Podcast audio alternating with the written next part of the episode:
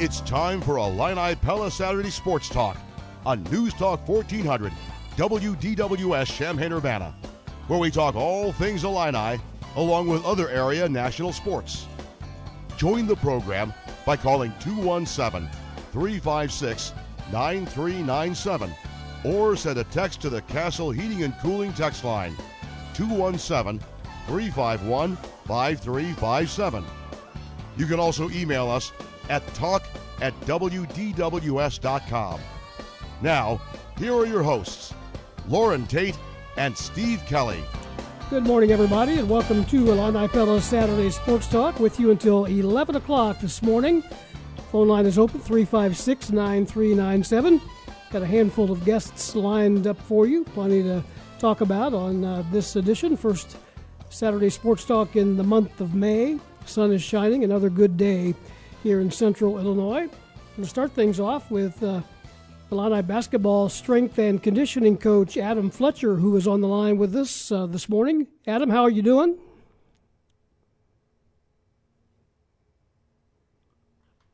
Are you with us, Adam? Yeah. Okay, good. How's, how's it going this morning? Yeah, going great. Going great. Thanks for having me on. No problem. I want to kind of touch base with you on a couple of things. Uh, number one, how you're staying in contact with the guys uh, during uh, this uh, this time, and uh, is it been kind of challenging for you? I guess it has, but you you kind of uh, adapt to what's going on, don't you?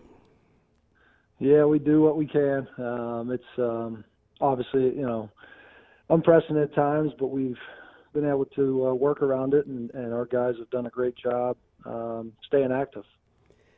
What's been the biggest challenge? Well, it's the the biggest challenge is, is the limited access uh, to equipment and or really just a gym facility. Um, so, really had to redefine uh, our exercise selection. You know, we're used to, to having the best, you know, in, in the country, and uh, that's provided to us all the time. And whenever that's stripped away, you have, you certainly have to get creative.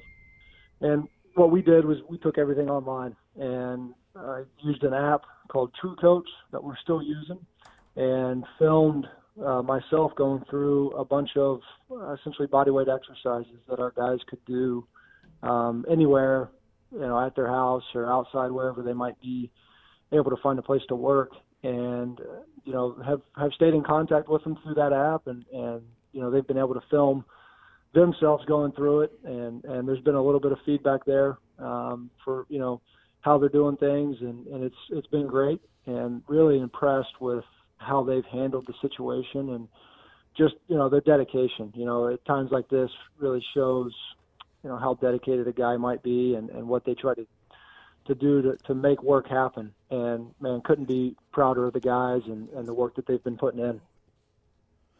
Adam, uh, this is Loren. Uh, are there any limitations on on the things you can do from home? I mean, uh, I, I keep I kind of read things and about uh, some problems, and actually, there are, are there are, what limitations do you have? Yeah, like I said, the the biggest thing is right. I mean, we're fortunate. We're fortunate at University of Illinois where we've got you know the athletics program has given us the best, and you know in those times where you don't have access to that equipment is is where you have to get creative. And I wouldn't say it's a problem. Um, it's certainly not ideal, right? It's not the best case scenario, but but what we've created with our guys is, is a culture where you know the everyday guys is is real, and you know they, they they've they've done such a good job of of maintaining their training training capacity um, even through the bodyweight exercises. So I guess really, you know, the biggest issue is just the contact with them and and seeing them every day. Um, you know, it's just not it's just not the same uh, through through the phone. Well, and, when I when I brought up limitations, I was talking about NCAA limitations. Is there anything that they said to you that you can't do? Yeah, well, everything is everything is optional uh, at this point. So, um, you know, we we we give them you know guidelines that they can follow if they want to and that's 100% up to the guys. You know, normally if they were on campus, Loren, they they would have, you know, time restrictions with us that they that they are are expected to be at and and complete the exercises. Um, right now, everything is optional. So the NCAA has said you can't make anything mandatory. uh, everything is is done on their own time and, and completely up to them. Are you dealing with anybody other than the basketball players?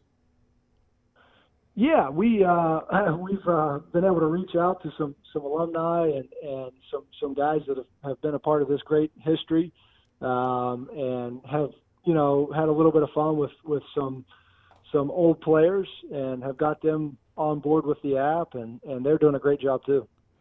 Um, as far as Ayo and Kofi are concerned, are you working directly with them still? Are they part of the program, even though their uh, their names in on the draft? They declared for the draft. Yeah, yeah, we still we still work with with those guys, you know, daily, um, and they're still very very active um, with everything that we're doing as a team. So, although their name is in the draft, they're they're you know like they've said publicly, they're they're still keeping their options open, and they're still very you know active within our team activities. Visiting with Adam Fletcher, the basketball strength and conditioning coach. Talk a little bit about the uh, COVID nineteen fundraiser that you and some of your colleagues have been involved in recently. Uh, it was great. You know, whenever everything broke and we were all kind of searching for what we could do, um, couple me and a couple of colleagues got together and, and brainstormed. You know, how can we make an impact? And it really started off uh, kind of small and, and certainly grew some wings. Um, our original goal was thirty thousand dollars. We thought, hey, if we can raise thirty thousand dollars for this COVID nineteen relief fund, you know, what a special thing that would be. And you know, just through the the hunger of of you know people wanting to reach out and support, uh, we quickly turned thirty thousand dollar goal into over one hundred and sixty two thousand dollars uh, raised and it was really special. Just just the community of strength coaches. You know, it was worldwide. We had people from all over the world. There was over 7,000 people uh, that that signed up for it. It was a four-day webinar event where we got uh, you know strength coaches from around the country to speak about what they do, and what a great you know what a great turnout it was, and and certainly you know wasn't possible without all those you know the strength coach community coming together and you know raising being able to raise that amount of money for for the relief fund was was certainly special and, and can't thank the people that were involved with it enough. Is that something that's ongoing? Can somebody still contribute to that? Yeah you can go to coachesversuscovid19.com um, and and you can actually go back and see all of the presentations that were that were given.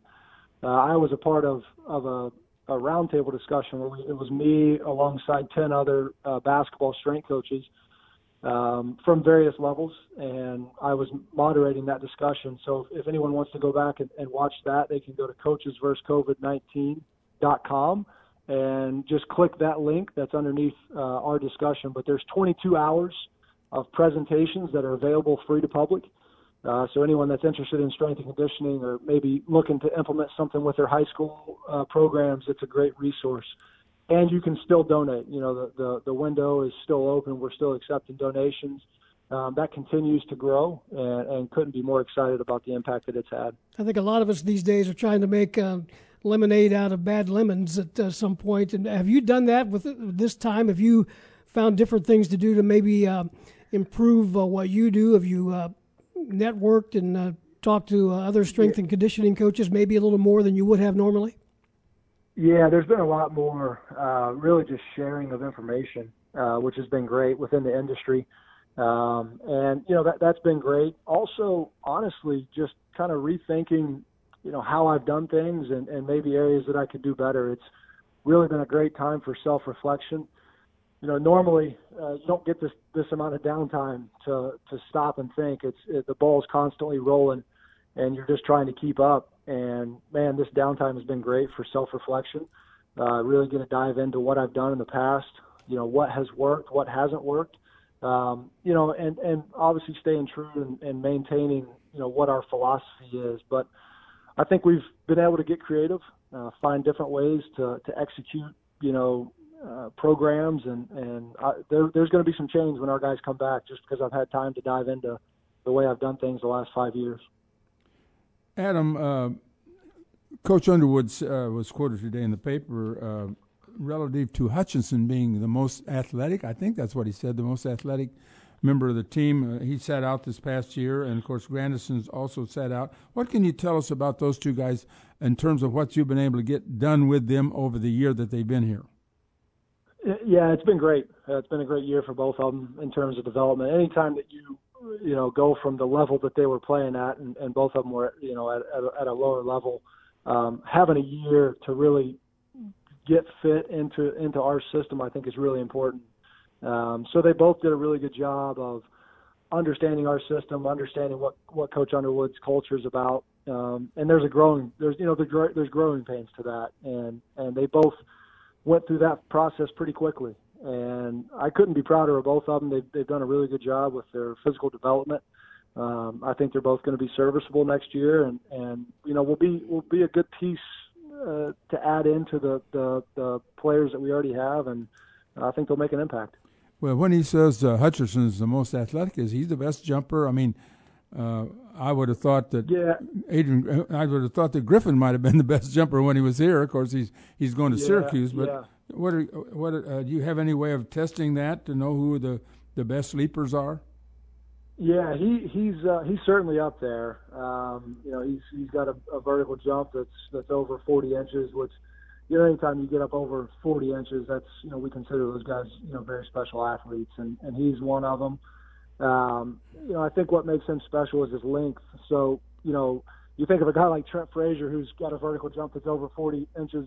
It doesn't get to, to you don't get to display that as much because he just doesn't have great length. So sometimes that can get lost. But when you when you get a guy that's built like Austin is and, and has the length, um, you know, that that athleticism alongside that length uh, makes him a special defender. I think he's got a really good shot to to be a, you know impact uh, the defensive end and. Uh, you know he's going to be a good player for us. Uh, that athleticism translates, so we're excited to get him on the court. Uh, can you tell us anything about Miller or Hawkins or Curbelo, the signees? Uh, are you allowed to deal with them? Yeah, they they've uh, they're all on the same training app uh, that that that the other guys are on. So uh, they've all been very very interactive uh, with with what we're doing. They're they're uh, our teammate. You know the teammates are reaching out to them. I know Da'Monte is is close to Adam, and they've worked together several times. Uh, you know I know Kofi and Curbelo and have got a great relationship, and and they've been communicating back and forth and working together. And and Giorgi has, has been in with those guys. They're all, you know, what's what's special is uh, Loren, and, and the culture piece has really grown. The guys that we have on our roster currently are are bringing those guys in and, and reaching out to them.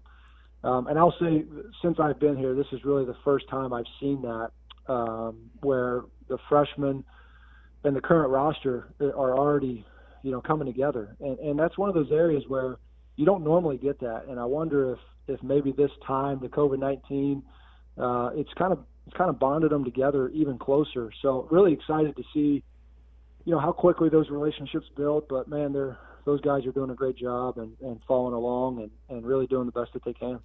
One final question for Adam Fletcher. Can you do anything about the vertical jumps of Loren and myself? I knew that was coming. yeah. Uh, you know, I would say that time's probably passed. that's, a, that's a nice way to put that thing. On, if we can work on balance and, and and and staying healthy, that's where I'm at too, guys. So yeah. it's not like it's not like we're too far removed. yeah, balance uh, is a big about, thing. It's about healthy. It's about healthy lifestyle at this point. No doubt. I, I could I, at one time I could dunk a ping pong ball. there, hey, that's impressive. that that wasn't just last year, though. Was no, no, that was the year before. hey, Adam, thanks for your time. Always good to catch up with you. Thanks, Adam. thanks for having me on. You bet. Thank you. Adam Fletcher, the strength and conditioning coach for Fighting Illini basketball. The first of our guests today, coming up in uh, just a few moments. Trent Meacham will join us at the bottom of the hour. Mark Tupper from Decatur. At 10 o'clock, David Schuster will check in from Chicago. And at 10.30, Paul Klee will join us. If you're out and about today, you may have noticed in the News Gazette this morning that uh, some Fighting Illini face covers are going to be um, passed out on a first come, first serve basis. I think they have 1,500 bandana type face coverings for residents of Champaign County. And uh, they start doing that at noon. Kent Brown was kind enough to uh, stop by here right before we went on the air and uh, gave us a couple of those. Cars should enter South 4th Street from Windsor Road. Cars should put a, uh, cars should put a piece of paper in the passenger side of the windshield with the number of face coverings you're requesting. Limit of one face covering per person with a maximum of five per car. That's done by the athletics department, and they'll be in place to take care of that. It gets started at noon. You can line up probably a little bit early if you want to, but uh, a little something from the while they last from the Department of and, and we're again right uh, at Bielfeldt Building, at, at, right in front of the Bielfeldt Building. Okay, Circle Drive of the Bielfeldt. Right, building. got you. It is nine sixteen. We'll take our first time out. We'll be back with more Illini Pella Saturday Sports Talk after this. Stay with us.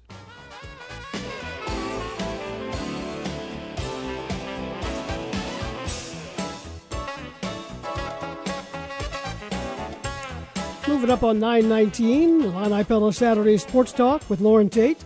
I'm Steve Kelly, and we're here with you until 11 o'clock this morning here on DWS. The phone line is open 356 9397. Thanks to Adam Fletcher for spending a few minutes uh, with us off the top. Trent Meacham, former Illini basketball player, is with us now. Good morning, Trent. How's it going with you?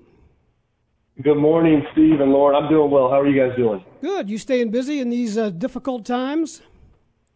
Well, even you know, I'm, I'm, thankful to still be working and staying busy there. But uh, with three kids, three and under at home, um, it's always pretty crazy. You might hear them in the background here, but uh, that's kind of the the new normal. A little bit working from home, uh, more so than normal, and uh, kind of navigating that. But I'm I'm enjoying that. I want to talk to you about a few things. Uh, one, being a former college basketball player, college student athlete, your thoughts on uh, the opportunity to uh, perhaps get paid for your name and likeness. Uh, I think it's going to be uh, opening a can of something. I think it's going to be different, uh, difficult to maybe uh, administer at some point. But the, the basic concept, I think I like. But what are your thoughts about it?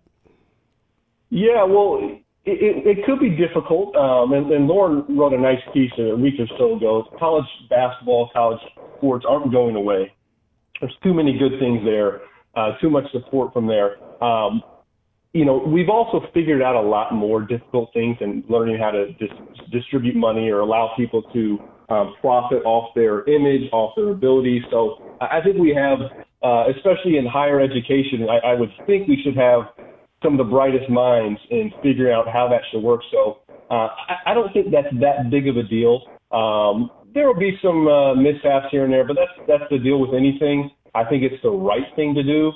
And the way I look at it is, okay, you go to school to get an education to prepare yourself for the next step to to make a living, to be a a you know a successful person in society and add to our our our, our world and to get more experience as young as possible is the best thing. So when I think about a, you know, you could you could drill and drill and drill as a basketball player, get all the practice. You could practice, you know, you could work for months against a cone, and you could you could think you're really really good, but until you actually get there in a game and get to experience real like competition, uh, real adversity, you don't really know where you're at. And so for a young person to be able to learn, okay, now I have the opportunity to market myself, promote myself. How can I bring value to a business, to an individual? I, there's real money on the line. I think that's the very best education for a young person. I mean, to allow them to enter that game earlier. So in terms of higher education, um, allowing people to, I think it's the right thing to do, but I think it's going to be very good for individuals uh, because they're going to learn at a faster rate because there's real money in, on the line. And also, I think it, it ups the ante in terms of how do they um, conduct themselves off the court. Okay, because that's that has a big factor on the bottom line too. So uh, I think you guys maybe maybe will make smarter decisions uh, on and off the field because they know right now they can potentially profit for that. So I'm excited about it. I know at this point it's just uh, recommendations, and the NCAA moves very slowly. So we'll see how it plays out, but it is in, inevitable, and I think it's a good thing in, in my eyes. Hey Trent, uh, you brought up a new thing here. You know, well, uh, the brand, the image of a player is going to be vital in that because it's more than just as scoring baskets. It's how you conduct yourself. It would seem in the future, don't you think? Exactly. That's you know, you think about any business, their brand, how they represent themselves. So now as an individual, you are a brand, especially if you have a name, especially if even if you're not even playing uh, men's basketball or football, you still have a little bit of a you you have a reputation and you have opportunities to use that sport, use that platform for a lot of good. And the athletes that are able to to see that, okay, what can I do with this? How can I bring value to maybe it's running a camp, maybe it's it's promoting a local business. Those individuals are, are really, I think, going to do well. And also for coaches, as they're recruiting players, okay, they want to really, maybe even more so, look to the character of an individual.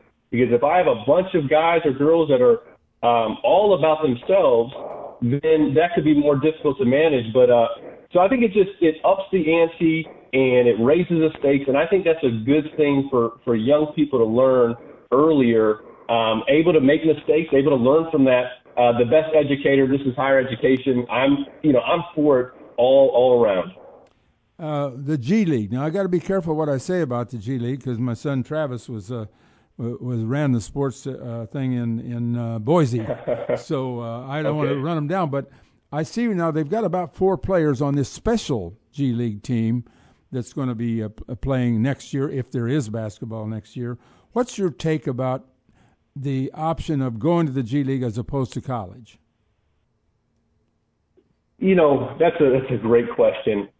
If I'm a young person, forget whether it's basketball, whether it's football, whether a musician, whether an artist, and I'm 18 years old and I can get paid like Jalen Green a half a million dollars and also be able to earn other um, contracts, endorsements from that, I don't know how you turn that down. And I know every player is not going to get 500,000, but there's going to be a, a handful of players every year that that's going to be very alluring. Uh, would that be would it be wrong or bad for him to go to college and forego that for a year or so? I don't think so. You look at a, a Zion Williamson and the the stage that he was on, and in the long run, he's probably uh, was better off going to Duke or a Trae Young and what he accomplished at Oklahoma and the, the platform that he had stepping into the NBA. But I think it's uh I think it's a good thing. You know, I have a I, I spoke with a head coach from a G League team just a few days ago, and he just emphasized their um, focus on development is at a premium, especially in the G League. And he said that that league's really improved. And he mentioned now he's coaching first round draft picks every year now, where the G League I think uh, has improved a lot. There was a stigma when it first began, and I think they're doing a much better job of promoting that league, it being a professional league. Uh, they're compensating players more. So um, I think it's it's you know in my eyes that's a pretty good option for some kids. Again, it's not going to be everyone, but I think every year there's going to be a few kids that to be able to earn money right away, to get NBA level coaching, workouts, playing against pros and practice every day. Uh, not to say it's a better option than, than college, but for some kids, man, I think it's it's uh, it's a good thing. I think it's good when players have options. I know it's not what we've known all these years, but I tend to think it's a good thing. Another couple of minutes with uh, Trent Meacham along those same lines. Your thoughts on Kofi and Ayo? They're still in the NBA draft. They have until June 3rd, at least, until they have to either stay in or pull out. You can make a case both ways for what might happen with them. Have you let yourself uh, daydream a little bit as an Illini fan about uh, the possibility of perhaps having both of those guys back? I'm not saying that's going to happen, but it's still out there in the realm of possibility. Wow, yeah, that that, that would be pretty uh, exciting for Illini fans. I, I'd say first and foremost, I'm. It's exciting as a Illini fan to have guys in this in this conversation that right, right. have the ability to at least even kind of have the NBA radar and have some some hype around that. So, and most importantly, I hope each of them as individuals you know, have successful professional careers, whether that's next season, whether that's in uh, another year or two years. Um, very much first and foremost about them doing well as individuals, representing Illinois, having success. You know, you have a, a limited opportunity as, as a young, as an athlete. You know, it's a short time span that you can uh, cash out and live that dream, and you want to, you want anybody to take advantage of that. So um, I personally think Ayo's going to stay in it, and Kofi will come back. Uh, wouldn't be shocked by anything. And if they were to both come back, I mean, wow, we would. Uh, I would think we'd be Big Ten favorites heading into the season, and uh, you know, legitimate. I think Final Four contender. Uh, so that would be that would be very exciting. They're both such unique players Um, and because of their uniqueness, I think NBA has a hard time evaluating them. Where do they fit in? Ayo's just he moves differently. I've said this before. You know, he's not a, an above the rim finisher at all, but he's he's a great athlete. He takes these long strides. He's proven to be an ultra competitor and winner.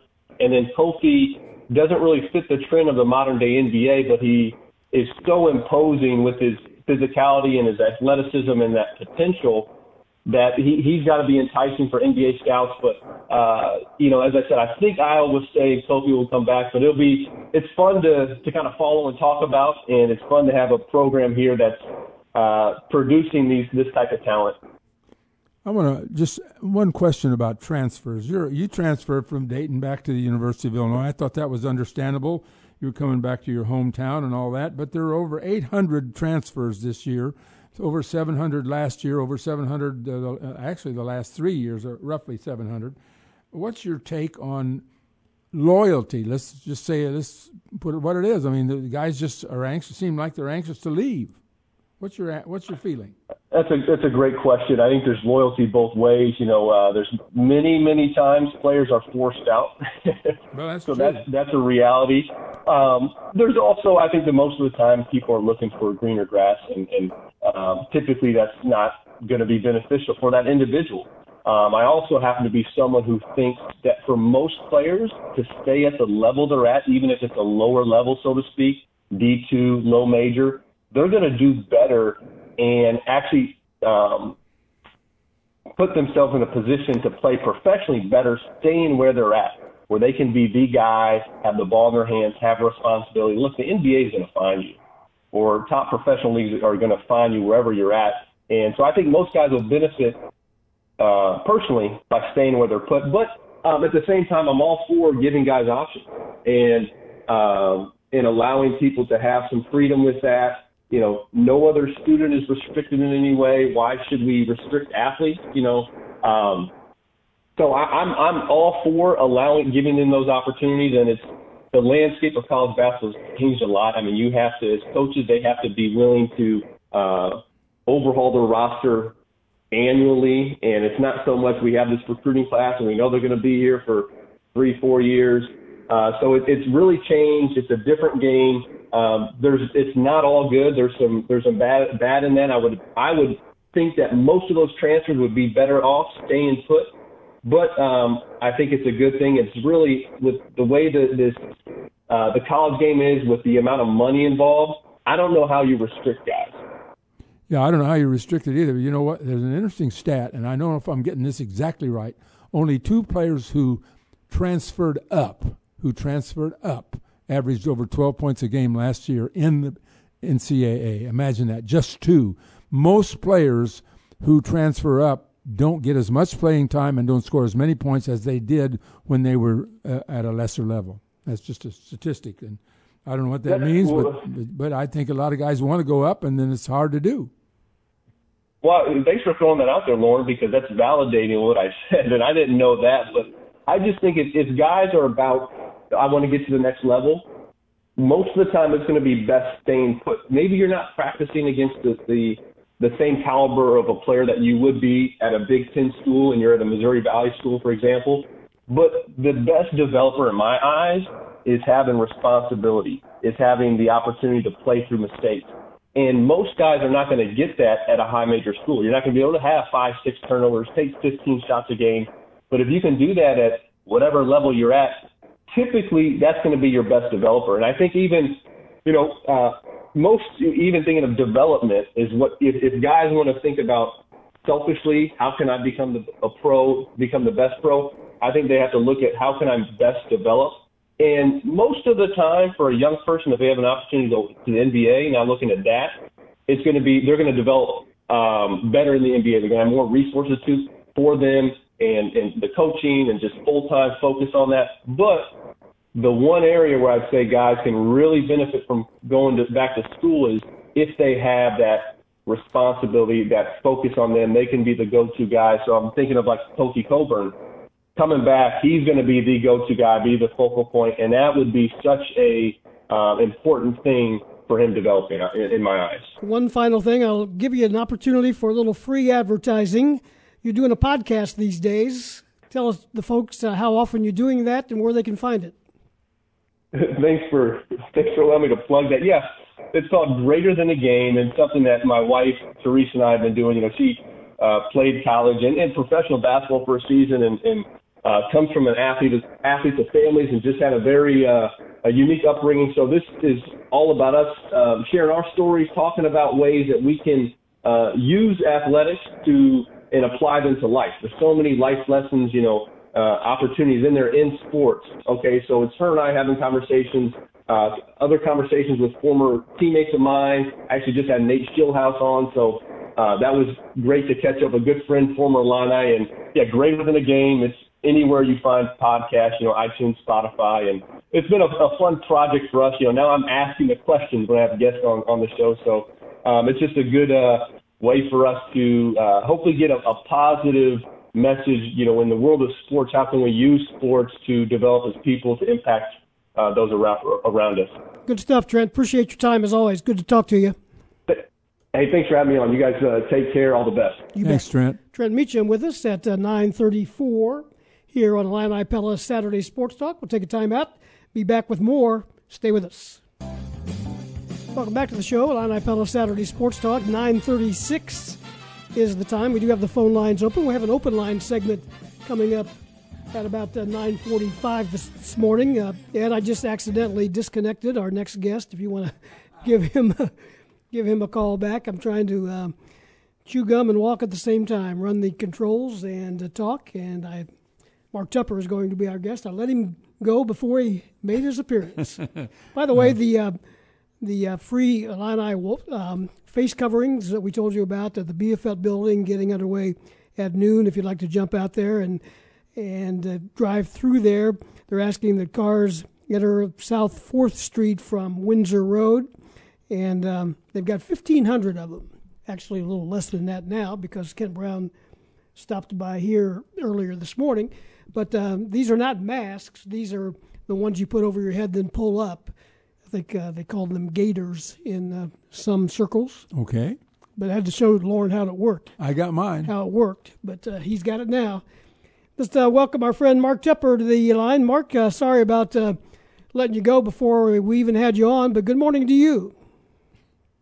Good morning, boys. Well, that was uh, the Reverend Bond uh, at the controls, and he fumbled, uh, I believe, at the, at the two-yard line. Yeah, he he was trying to take credit for that, but that was actually totally my fault. Uh, so we can't can't blame him on that one. But uh, how you getting along these days? Oh, fine. Just you know, laying low out here on the farm, and just uh, you know, it, it, it's I'm bored, but uh, there's enough going on. I've mowed my yard about 15 times, and uh, and uh, just doing projects and stuff, and reading a little bit, and and uh, waiting for the five o'clock happy hour to arrive. What have you learned? But you know, he he likes to go from from one bar to another. He's a bar hopper, so he just puts a, a beer in each room and walks around. Isn't that right, Tup? Well, now that the weather's warmed up, I can can get out on the deck, so that's that has improved the ambiance a little bit. Well, if you're on a, if you're on a farm, you can, you know, set them all around the farm. You just uh, have them out there for when you mow. You can just have a little stop here and a little stop there for a refreshment. I'll think about that. What have you learned through all this, Tup? Anything? you know, um, I just learned how much I miss things I took for granted, and um, and that's seeing people. And um, I, I think the thing from a sports perspective that everything's been yanked away from us, and still the one that bothers me the most was the inability to see the conclusion of the Illinois men's basketball season. I, I was just so into that team and really appreciated the um, the way they were developing and improving and, and the entertainment that they brought every game. I mean, it was really fun to watch them play, and I think they were going to be a really tough out along the way. And then just to never have a chance to see that happen was so disappointing. And I still think about that quite a bit because I just think that I think there was a chance there for something special to happen, and and we'll never know. Any thoughts on Ayo and Kofi? Uh, will Kofi come back and Ayo go? Do you think that seems to be the the trend? I mean, Ayo just seems so determined to do it, and um, and yet Ayo's got a smart um, support group around him. You know, I really admire the way his parents have helped him make decisions, and and and um, they're not, you know, money hungry um, uh, to push him out into something. You know, he may be hungry to get there, and they may believe completely in his ability to do it. And, and I'm not saying any of that's wrong, um, but you know, you, you, it's a little bit of a nervous proposition when you when your name's not showing up in the mock drafts in the two rounds, and and that doesn't mean that he couldn't do it. And uh, uh, I'd love to see him return for another year. Kofi, I don't know. Kofi's so unique physically. Just he's a hard one to kind of get a handle on. Um, I hope he would come back. I think he'd benefit by coming back. Um, boy, that would be fun. You know, really at the start, I keep going back to the start of the season, and and um, you know when Brad took this job, it was it was a big job, uh, bigger than I really realized at the time. I think because there were so many switches that needed to be flipped. You know, they they needed to somehow return to some national relevance, which meant that they needed to somehow get back in the top 25. They needed to be mentioned in contention for a Big Ten title, and then and then they needed to be back in the NCAA tournament, and they needed to reignite the NBA pipeline, and then they needed to be on the recruiting front in the involved with multiple, you know, at least four-star recruits, and um, get that in-state thing flowing again, and, and we would see an increased buzz in the crowds at the State Farm Center, and just this overall feeling where everybody knew that they had turned a corner. And, and Brad and his staff, Brad Orlando Chin and Stephen and Fletch, flipped every one of those switches this season, and and that was so much fun to watch. And and and now we feel like, you know, no matter what happens here in terms of a time frame, which we don't know, and all that stuff, that that something good's going to happen here. They've they've just got control of it now, and um, that's the best feeling in the world. And and uh, that's what we all wanted from Illinois basketball. And by golly, I think we've got it. Yeah, I think the the relevance is there that you point out, and I think people are aware of it now. And the the feeling, uh, the recruiting thing. Each each assistant coach was responsible directly for one of the key guys they brought in, including, as you mentioned, Stephen brought uh, Luke Woody, uh, Luke Goody, coming in, and uh, that's good to see the balance there and to see that each guy's contributing. And and uh, I think that there's a new uh, feeling about Illinois basketball in terms of where they go from this point because they're on right now in on some ex- exceptional athletes. Not that they've got them yet, but they're they're still in in the works for some really top people. And I don't think that was the case in, in recent years. We were we're too far down the line in recruiting in recent years until now. That's exactly right. I, I agree with you. And um, and then you know we didn't mention. I know you, you mentioned it with Fletch, but the two transfers that sat out this past season and and we're developing. Um, you know, I'm excited to see them as well. And and, and the other other thing I like about this staff is I think we are now seeing genuine player growth, player development, player improvement. Um, I think Stephen Gentry is a really good teacher, and uh, we're seeing how they they work with people. Obviously, Orlando's done some really good things working with the big men, and and so I've just I've just got such a great feeling about Illinois basketball, except the part that I don't get to watch it now. I mean, we all got robbed of the, you know, like we watched this uh, great Netflix series until the final three episodes, and they said, "Oh, by the way, we're not going to show those to you." Ah. well, well, Tup, I'm going to switch you over to football because that's the next sport that we might have. We, I say, might have. Do you see football without fans? Do you see that as a possibility at the college level? I don't. I don't want to see it. I hope I don't see it. I think. I think maybe we're looking at football after the first of the year. I don't know. You know, the the narrative kind of changes dramatically. You know, and and the thing that would really change it in a hurry is if there was some breakthrough on the medical front in terms of a, of an inoculation, a vaccine. Um, that would change it immediately. But um, um, it just doesn't sound like that's going to get here as fast as we would all like for it to, and and um, I can't see it. I, I you know, um, if, if the athletic and I know the athletic directors are talking about it all the time, and and uh, what about this? What about that? There's not not one of these um, answers that's going to satisfy everybody, but uh, you know, I wouldn't be surprised at this point if we didn't if we didn't have college football until um, we get maybe past the first of the year sometime. I think you know the thing that we all got to understand is we're not going to have college football until we have college, and we don't have college. And so, I, and the, the the the person we're looking to for that answer isn't Josh. It's probably the governor.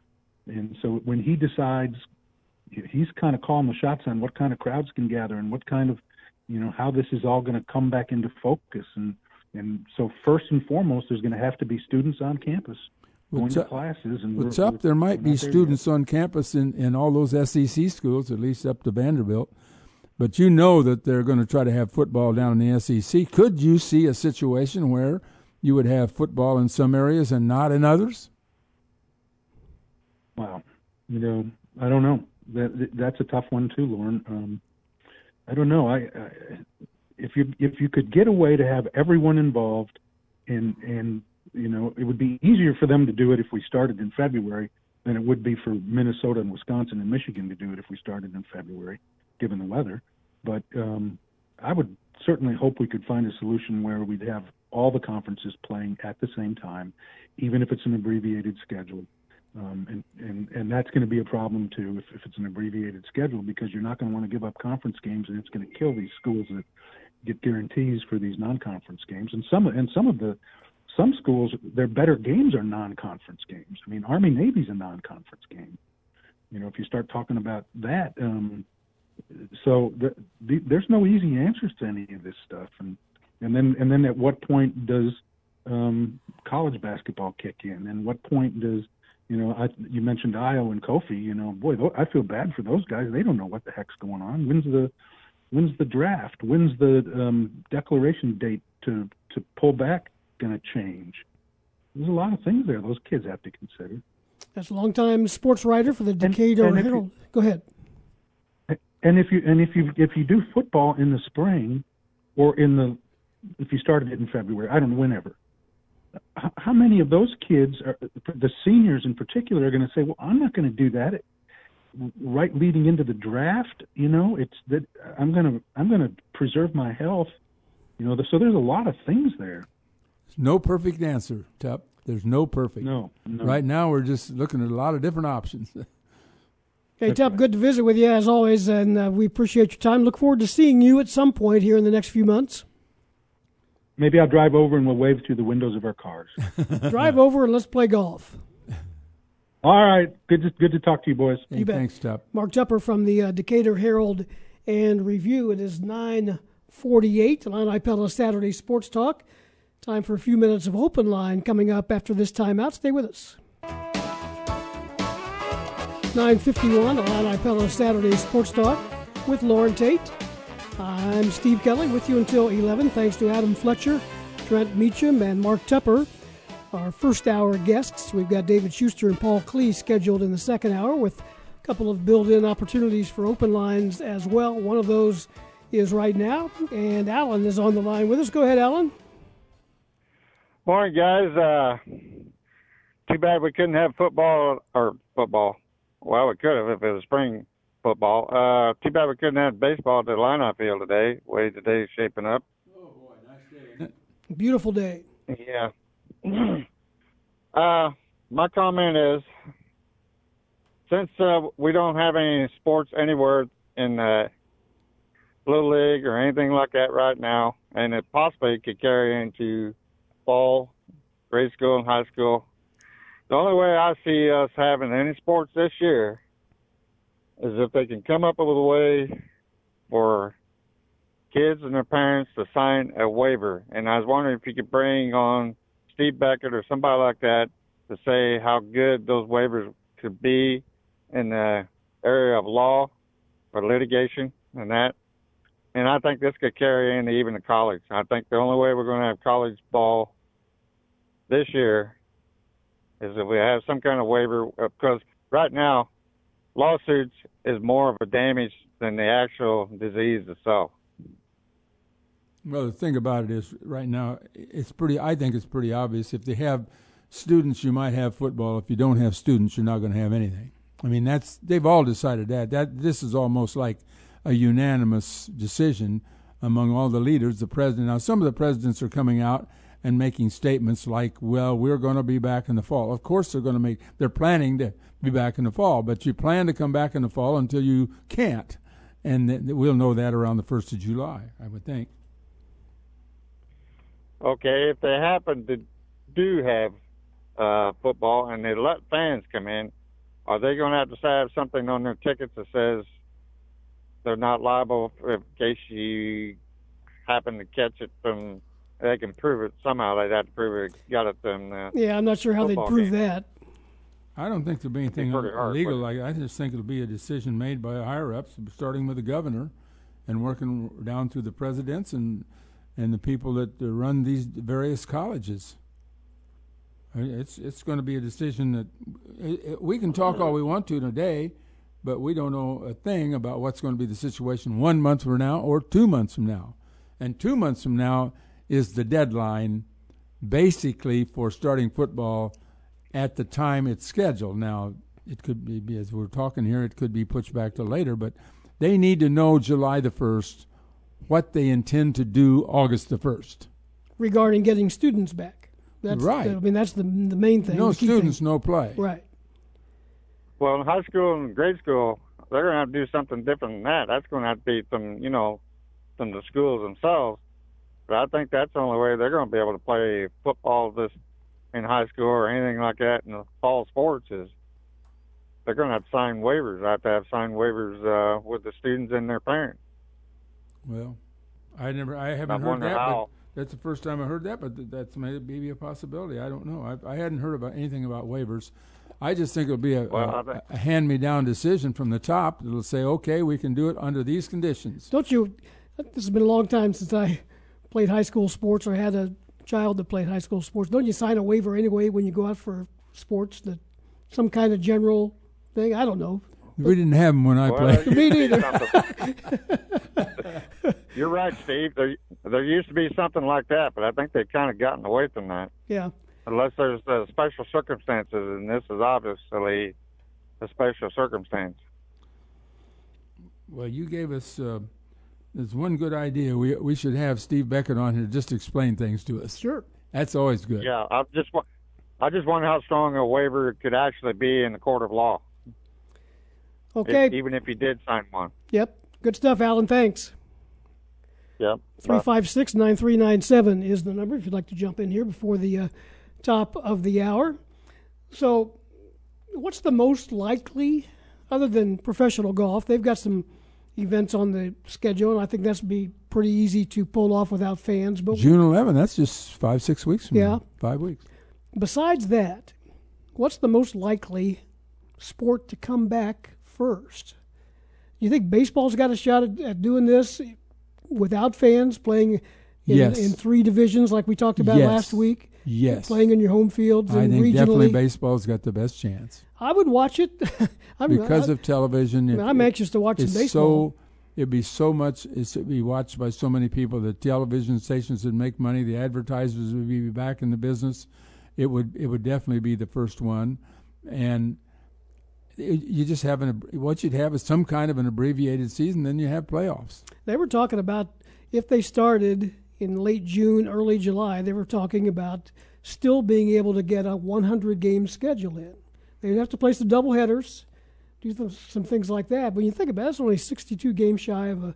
we're already season. into may though and and you're going to have to you know it, it's going to take them at least a month to get ready isn't it i mean can you get ready in three weeks and four weeks three, maybe. I don't know. 956. Gary, you're on the air with us. Go ahead.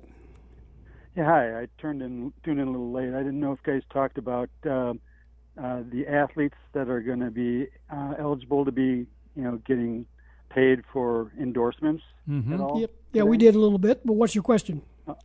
Well, I was curious whether or not if one athlete can give money to another athlete. Oh no. on the Well, I don't know. Whoa, whoa, whoa, whoa. Why would you? Why would an athlete want to give money to another athlete?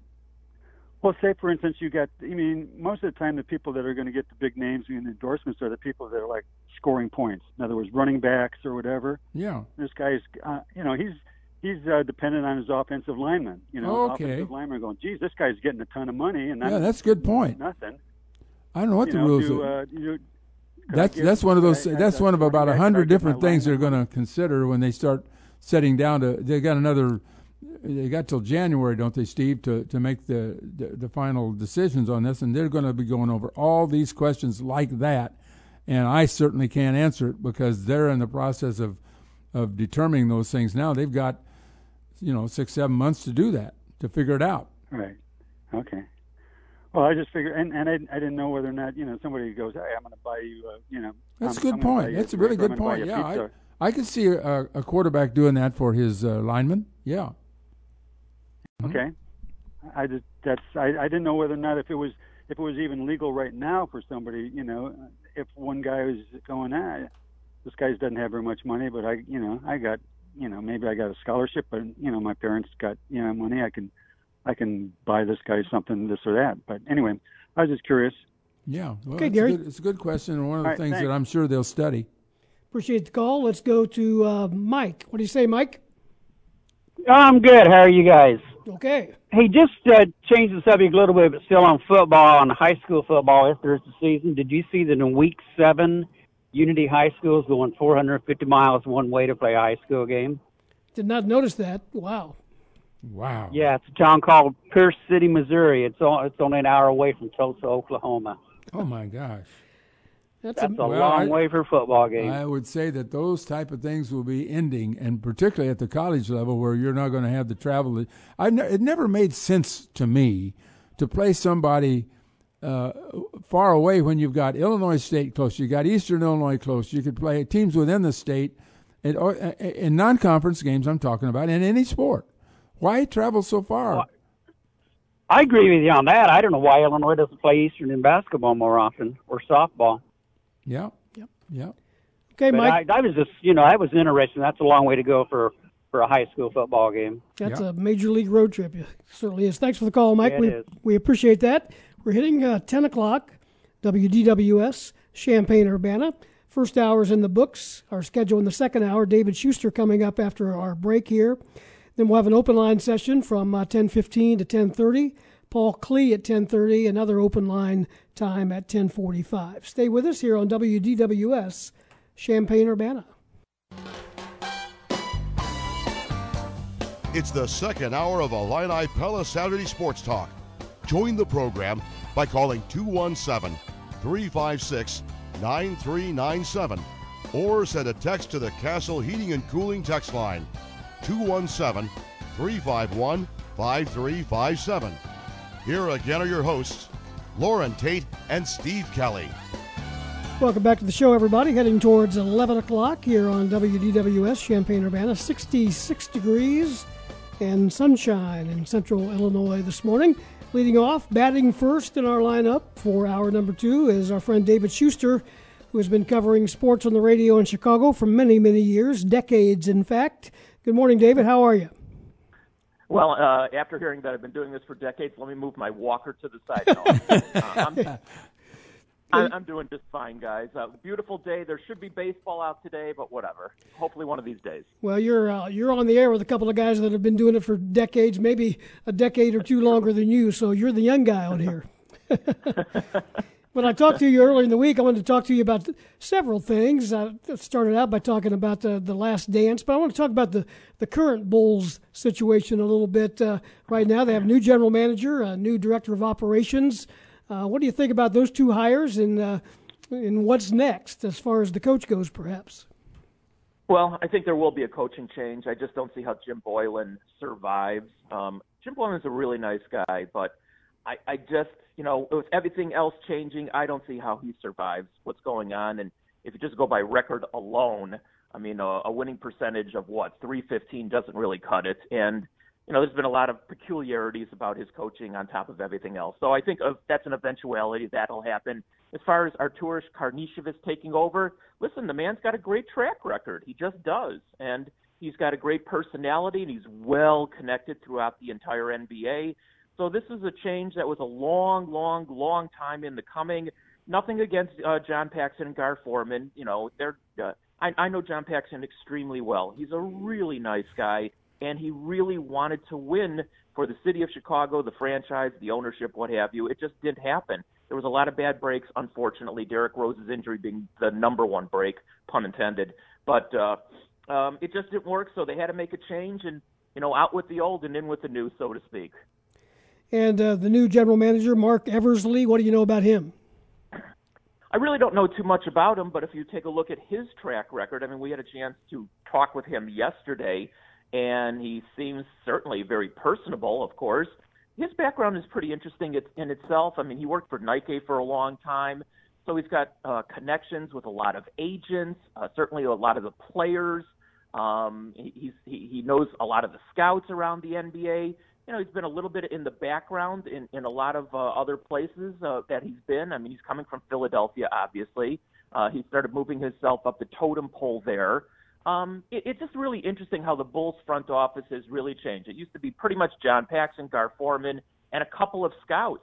Now they're really, it's almost like burgeoning, if you will, you know, in, in the front office. They're, they have a guy who's just going to be a cap specialist. They're going to have a guy who's a player personnel director. They're going to have a guy who's a general manager. There's a you know a head of operations, which will be Karnisovas, and they're going to hire a lot more scouts also. So it's it's just a really different complexion of the Bulls front office, and honestly, it's just getting into you know the current times in the NBA. That's just the way it is nowadays. David, can you tell us a little bit about Adrian Griffin and his uh, possibilities? He's a, a, Toronto, of course, and his son played for the Illini before transferring to Syracuse uh, this summer. Uh, what's your take on Adrian Griffin? I almost think it's an eventuality that he will be the Bulls' next head coach for for a litany of reasons. First of all, he used to be here in Chicago as an assistant coach, so he certainly knows the landscape here. Number one, he's moved his way up the totem pole in the coaching ranks, coming from Toronto. He's he's well connected um, with both Eversley and Karnisovas. You know, working with them in whatever capacity he did in the past. So I mean, it sure looks like it's laid out, Loren, for him to be the Bulls' next head coach. You know, he's an African American for you know, and I that's not the reason to hire him as head coach, but you know that that that means something to a lot of people. So I just think that it almost seems like an eventuality, and he's a really nice guy. I mean, I remember Adrian Griffin a lot from his time here in Chicago previously. So, I, you know, I, I don't have any inside information that he will be the Bulls' next head coach, but it sure looks like you know, all the breadcrumbs are on the ground leading to that conclusion. Well, David, I want to bring up your own situation. I just saw yesterday where Bernie Bernie Miklasz down in St. Louis was let go by an FM station.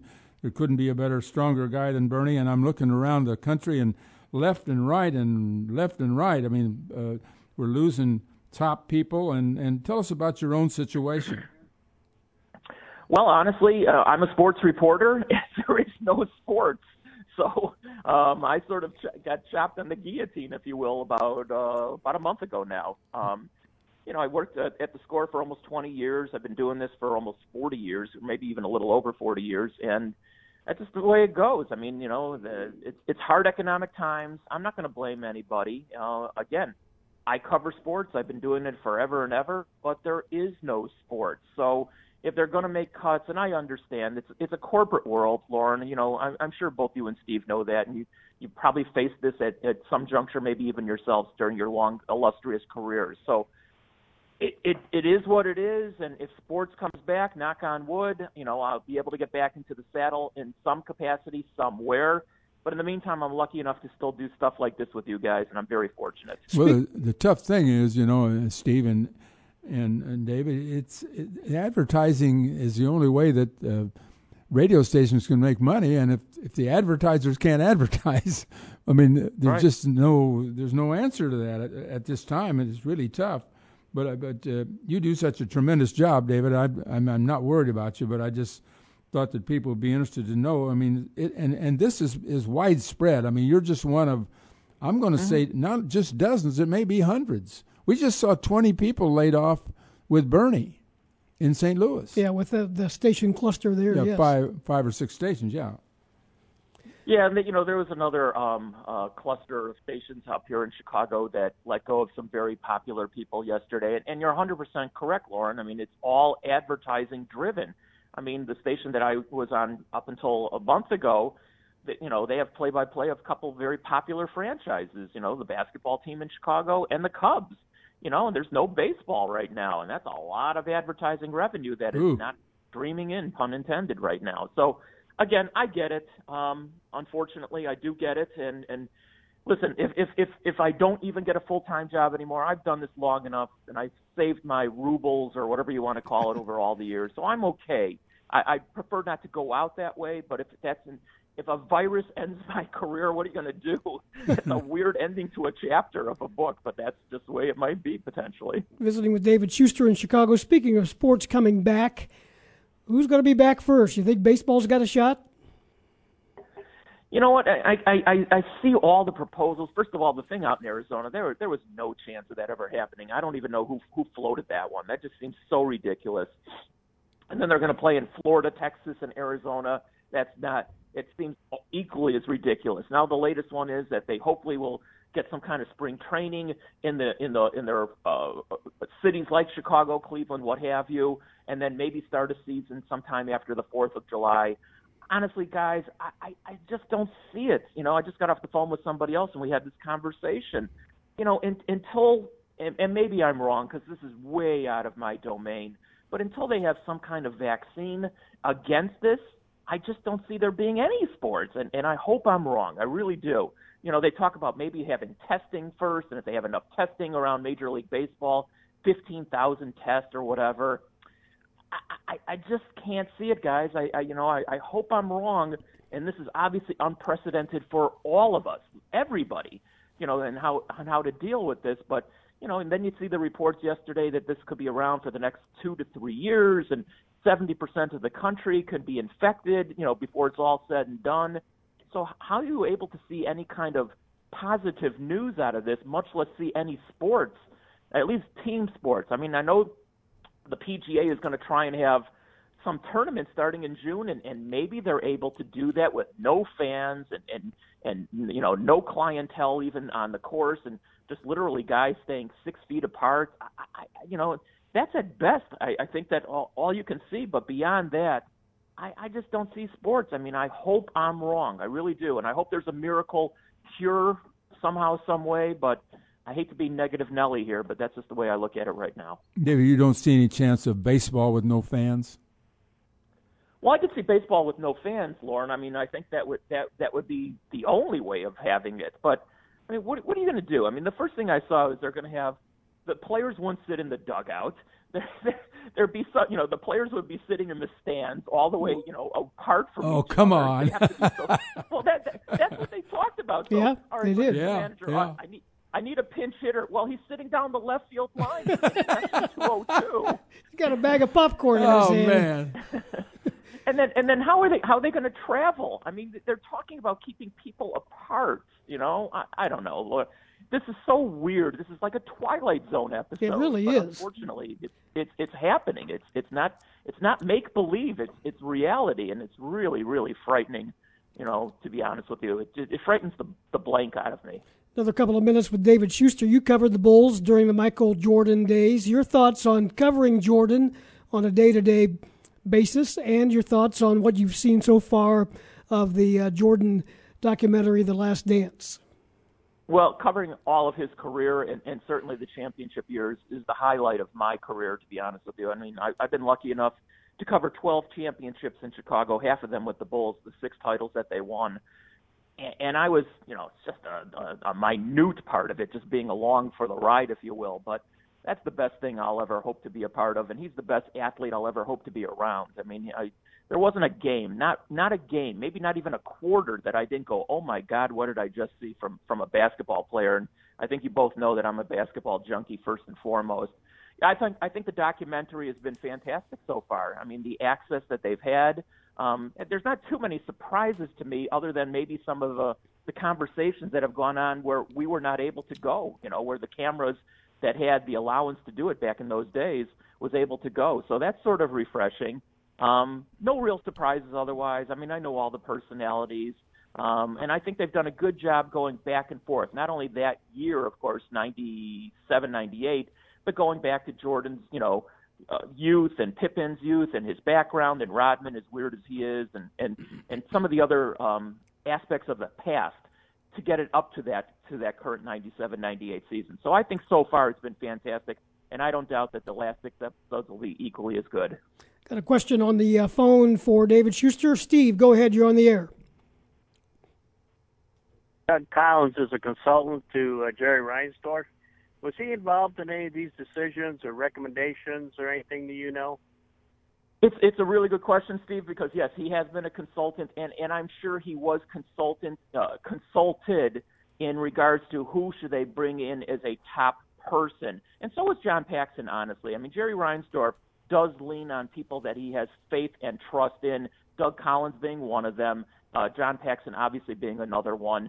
Um, so yes, I you know I can't verify that because I don't have a shot glass up to the wall, to, you know, to know for 100% sure but I'm pretty confident in saying that since Doug Collins has always been close with Jerry Reinsdorf, that Reinsdorf certainly chewed on his ear to at least get some recommendations before ultimately he and his son hired Karnisovas. So, in answer to your question, yes, I do believe he was consulted in some capacity. Thank you, Dave. Thank you. Appreciate the call, Steve. Back to the documentary, real quick, David. Um, Jerry Krause, is he being portrayed fairly in that? Um, I would say he's being portrayed fairly both negatively and positively. I mean, I'm going to talk positive first because, you know, honestly, Jerry Krause did a lot of things that helped them win championships. Right. They don't win anything, obviously, without Michael Jordan, but come on. He traded Oakley to get Cartwright. He did scout Kukoc along with others to bring him in. They did bring in Dennis Rodman against most people's, you know, um, protest against that. He brought in other players, Bison Dele, Brian, the late Brian Williams he did a lot of things that helped them win championships. So that was the positive about Jerry Krause as a general manager. Unfortunately, Jerry got in, in the way of himself a lot with his personality um, and, and you know a lot of other things about him. So I think they actually have done a good job. You know, the players needled him like no no tomorrow back in the day, and, and that all is 100% true. And I was pretty close with him back back in the day. Also, he for whatever reason he liked me. So I, I, I was semi close with him back in those days. So yes, I do believe he's been portrayed both positively and negatively in, in the correct fashion. Well, we like you too. You're one of our uh, our main sources of uh, what's going on in Chicago, and we appreciate it. Wish you good luck, and hopefully we'll have you on again, and we'll we'll have some games or some kind of sporting events to talk about in the future. I hope so, guys. You take care of yourselves. Be healthy and safe. You too. Thank you, David. David Schuster with us. Spent all those years, as he mentioned, more than 20 years with the score and other radio stations in the Chicago area. 1017, open line segment coming up. If you'd like to jump in, 356 9397. Back after this, Illini Pella Saturday Sports Talk.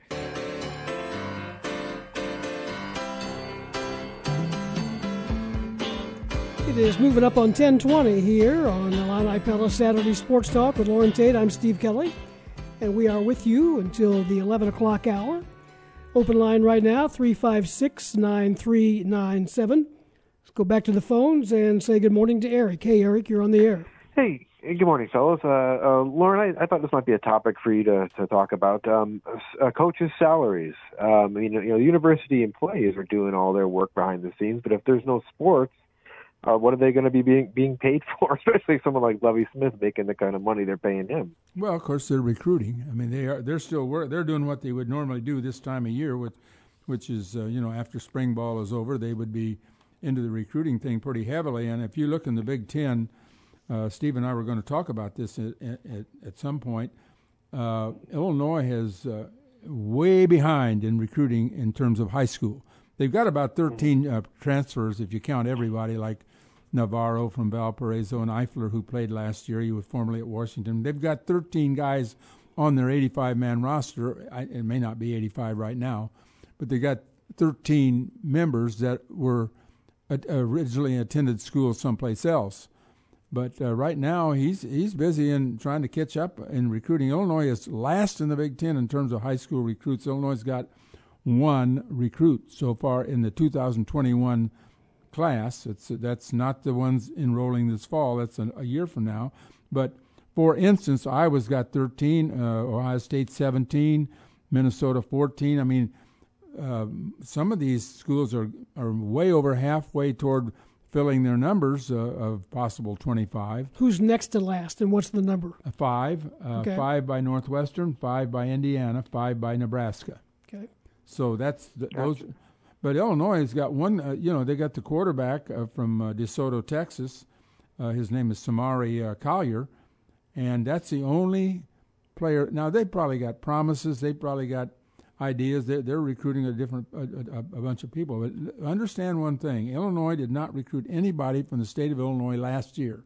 For the class that's coming in this fall, they have no scholarship players from the state of Illinois. I don't think they've added anybody in the last week or so that I don't know about. But the top players uh, for the following year, uh, the top player McCarthy, uh, the quarterback um, from uh, up in the Chicago area, is uh, he's from uh, Lagrange Park, by the way.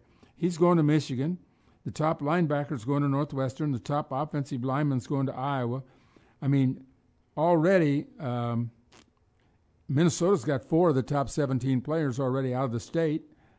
So Illinois has fallen way behind in this recruiting, and but that's you ask what coaches are doing. That's what they're supposed to be doing is bringing in recruits right now. Okay, I just thought because I heard he was down in uh, Lovie was down in uh, Scottsdale, so I didn't know what was what was going on with that. But Yeah, I don't. All right, well, I don't good. know that, but they're, they're, they better bring, start bringing in some high school players. That's you, Yeah. you. You can only go so far with transfers, and some of the transfers you get aren't going to make it. And others are going to be sitting out this year. There's a handful That's, that. that's a good point. Yeah. Yeah, but uh, you know, even Right. if and, and the freshmen would be sitting out too. Probably, yeah. Most of them, but anything else? By the by the No, way, that's all. I, see some uh, some schools like I think uh, correct me, Steve. Iowa State. There's some schools that are are, are calling for uh, 15, 20 percent Mhm. cuts in coaches' salaries. I have not seen Whitman do that. Have you? No, I've not, and I've I've seen a couple of other schools do it, but Iowa State I think was ahead of the curve. Pardon the pun there, but uh, ahead of the curve on that. They did that about a month ago. Mm-hmm. Anything else, Eric? Actually, actually, one last thing I wanted to ask was I saw um, Yahoo Sports talked about the Iowa president was saying that June 1st that the football can start practicing in Iowa because that's I guess when the NCAA edict ends on the end of May. So I just thought that was a little bit uh, unfair that they're going to start talking about practicing and nobody else really can. Well, everybody plans to practice until they come to the time when they can't do it. yeah, but you couldn't practice June first anyway. no. you could you could resume normal football activities of whatever that normal might be at that time of year. Well, they need to start normal football activities July the first. Right. That would give them a month before the August one What I'm reporting saying is normally on June 1st, they're not doing football activities other than guys working out on their own and having contact with the coach. and seven on seven. Yes. on their own. Right. Yeah. Right. All right, guys. Well, thank you for the show. Yep. Mm-hmm. Appreciate you calling. Three five six nine three nine seven is the number. Ten twenty five is the time. Paul Klee coming up at ten thirty. Open line before then, and then after that as well. In other news, golfers around the state of Illinois were happy yesterday to be able to get back on the golf courses, and what a perfect day of weather. And we've got that uh, situation again today. A lot of folks out, some restrictions there, and from the people that I've talked to in the last uh, 24 hours, it seemed to go pretty well. Okay, I, I, you say it seemed to go pretty well, but playing in twosomes um, for for a group like you play with, I would think that'd be a you know take a lot of the fun out of it. Not It does. You know, you can't have you know if, if you've got 16 players, for example. Cuts down the trash talk, but well, yeah, and and let's say that when the first group is over and the last group is, is an hour and a half away. yeah, you can't do uh, you can't do a lot of the things you would normally do. The group I play with is usually 16 to 20 guys. Well, Yeah. going out in twosomes, you can't book that many tee times unless you really book it out in the future. You can't book that many tee times consecutive on one course. So what we did uh, yesterday, we had we had eight tee times or four tee times on each on course. each. Okay, so you had the eight, orange and the eight blue. players on each course. Yeah, exactly. And those guys, if they want to play any kind of goofy game they play, that you can do it with the guys that are playing on your same course, so everything's equal. But uh, yesterday, walking, um, my twosome played in three hours, which is Well, twosomes ought to move pretty which fast. Which is lovely. Yeah. um, that's that's fine. and that's a- 15 minutes between, so you're not going to bump up. yeah, and I think if they adjust it, or whenever this gets over with, it'll go back to normal. But if they make any adjustments, I think they might see that four people playing golf can socially distance just as easily as two. Yeah. And if you want to keep the 15 minute tee time, which I think is too long too, but if you want to keep that and allow foursomes, I think that'd work pretty well. I keep saying that when I play with a foursome, I'm never around them after I once hit the ball. Not everybody hits it where you do. You hit it so right. far. I hit it so crooked that I'm. but I know at uh, the area courses, the tee books have been the tee sheets have been full yesterday and today. It'll probably ease up a little bit uh, after the, the first of the week, but uh, in, in twosomes, it's uh, you play quickly and it's almost. I I commented with uh, the guy I played with yesterday. It's almost like having your own golf course because in a 15 minute tee time on number one on the orange and the blue, which are both par fives, Yeah, they're off the green off the green before they even tee off. before huh? you start. Normally in golf, if you're not familiar with golf, you wait till people hit their second shots and, Yeah. and move out a little bit, then you hit. But now they're they've hit five shots or more. I, I just wait till the guy gets to his ball, then I hit. Do you yell four? no, I don't have to. I holler, I holler two. a little Rodney Dangerfield uh, reference to Caddyshack there. 1028 is the time on Illini Pella Saturday Sports Talk. We mentioned the uh, Illini free face coverings. Um, if you're interested this morning, that'll get underway at noon at the BFL building on 4th Street. These are bandana style face coverings. They're blue background with a bunch of orange block eyes on there. And there, there are 1,500 of those that will be given away starting at noon. And you can get in line there uh, whenever, but they, they're asking you to enter from the south using uh, South 4th Street Extended, entering off Windsor Road. And um, you get uh, into that uh, circle drive there, get into that line. And they're doing that for as long as they last. That is uh, 1700 South 4th Street while supplies last. Are you uh, making plans to get on the golf course this weekend yourself? I, I I'd like to get on, but I don't know how. They're all full. they are. They don't need a straggler out there like me. I'm, Well- I'm going to check it out. I'm I'm going to try to get out. Yes. And there's some things that make that even more difficult because what they they don't want you to play. And part of the reason of the twosome tee times is they don't want, like in our group, we have 16 guys. They don't want 16 guys waiting around mm-hmm. and congregating there. They want to move people through. Yeah. That's why it's tough to be a single right mm-hmm. now Yeah. and go out and just chip and putt because you can't do that either. Yeah. The putting green has big yellow crime tape around it, so you can't just go out there and hang around and, and try to get a game. So, but at least it allows maybe I would guess. Mike Wallner could correct me at this uh, on this number at some point. I would guess they got about hundred players through yesterday. On a day like that, normally if they were booked full, it'd be two fifty maybe, but but they're they're they're at least getting back some income. Let's go back to the phones and uh, JD and Mattoon. What do you say, JD? Doing fine, guys. Hey, a question for you, and maybe you have covered this, so I apologize if I'm repeating something. But what happens on July 1st if the governors of Michigan, Ohio, Pennsylvania, and Nebraska announce they are open for business, school's going to start, and away we go, and the governor of Indiana or of Illinois decides he's going to wait until August? Really good things up? question. What does the Big Ten do? I, I just brought up the thing uh, a while ago. Uh, the possibility really exists in my mind that the SEC could just decide, hey, and the governors down there, mostly Republican, conservative governors, who would be favorable toward uh, football, of course, assuming the, assuming school can be started. I could see them forming in their and playing their own league and just not even worrying about anybody else. I could see that. Why not? How many years did we go without na- national championships? You know, long time. a long, long, long time. Right. I, if I'm if I'm at Alabama, I really don't care whether Illinois plays or not. you know, I really don't. I, I mean, I want I want Alabama to play. I want, you know, I want the teams in my conference to play, and you could have your own conference, and, and you wouldn't have to, everybody. That's that, I just don't know why that wouldn't be possible. Maybe it isn't, but the NCAA probably wouldn't want to see that. But I don't know what you'd do if the if the SEC says nobody's going to play football. The SEC says we're going to play. What if the Big Twelve says we're going to play? Good questions. Well, you can't you can't tell me that the folks in uh, Georgia, Louisiana, Alabama, Mississippi, Florida, you mean tell me that somebody's going to say you can't play football this year? because Illinois is not going to play or Ohio's not going. to You know they're going to play. Yeah. That's, so what I'm concerned about is what if part of the Big Ten opens up and part of it doesn't? You got a good one there. I don't know how to answer that. I, I, I think the conference would make every attempt to make it go one way or the other. It's it's a pretty strong. If if uh, we got a new commissioner, so I I don't know how he'd react, but I, I think I know how the Delany would have reacted in that case. He he'd insist on it all or nothing.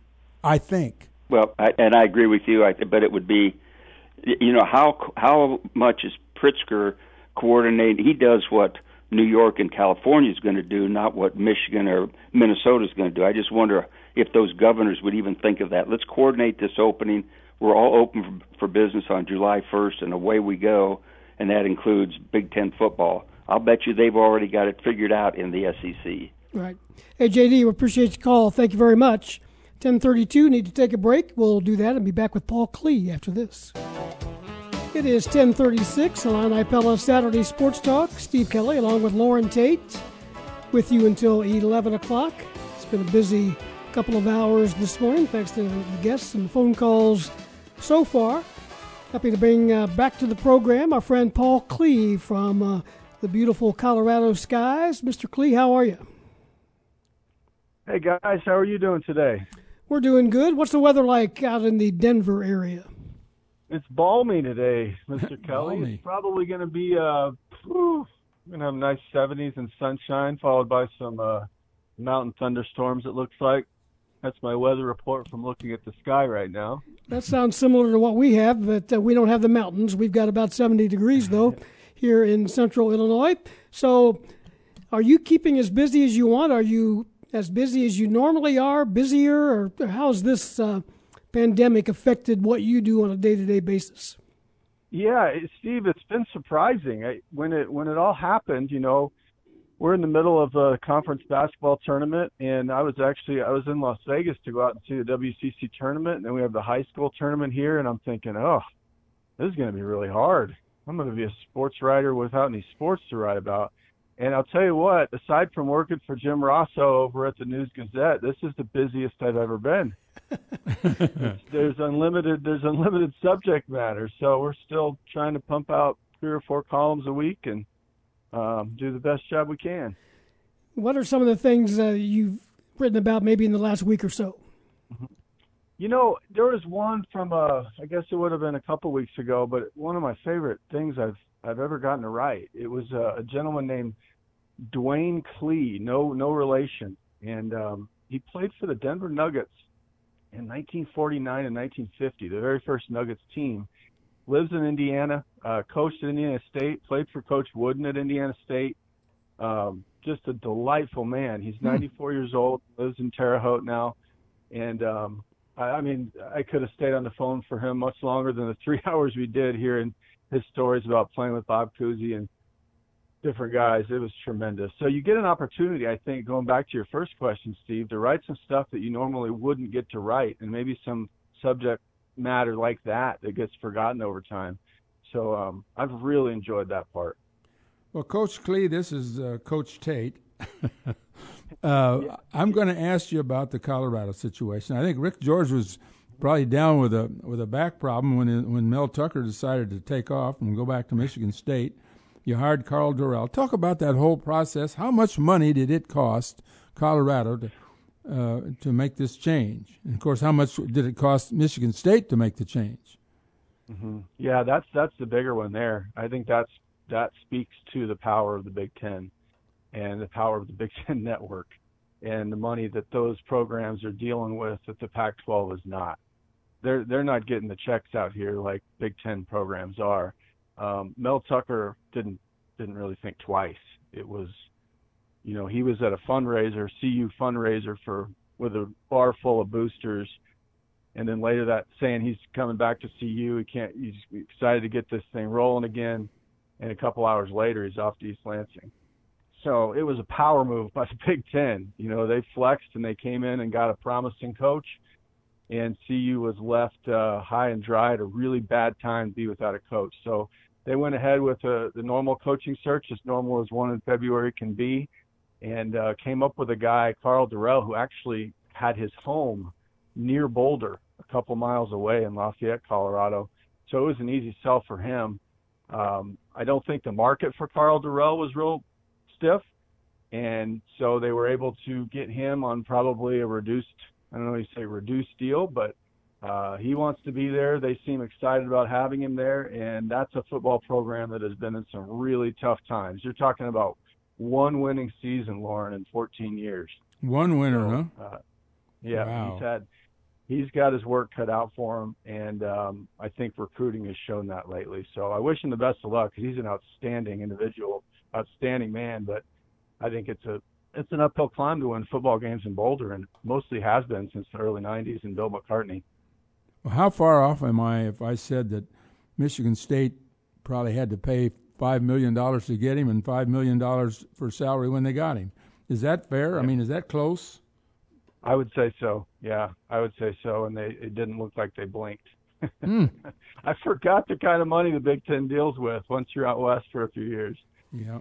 Well, I know that uh, they were happy that uh, they were able to find somebody to replace D'Antonio, and Tucker's off to a pretty good start in terms of recruiting. He, heard, not, I'm not talking about the incoming class, but uh, next year's class. He's got 10, 10 recruits already, which is pretty good. And you come in and hit with the virus the last two months, and he's really had no chance to get out and see people. But they're bringing in some mm-hmm. players. So anyway, how's Rick Yeah. George doing out there? Oh, he's he's the best. he's the best. He's he's done as well as you can do at CU. I mean, he's a. I really thought he was going to go back to Illinois. I really did, Loren. Yeah, I did thought too. When they were making athletic director moves, um, I because he loves his Illini. He loves his Illini on par with the Buffs, no question. Um, I thought they were going to steal him away.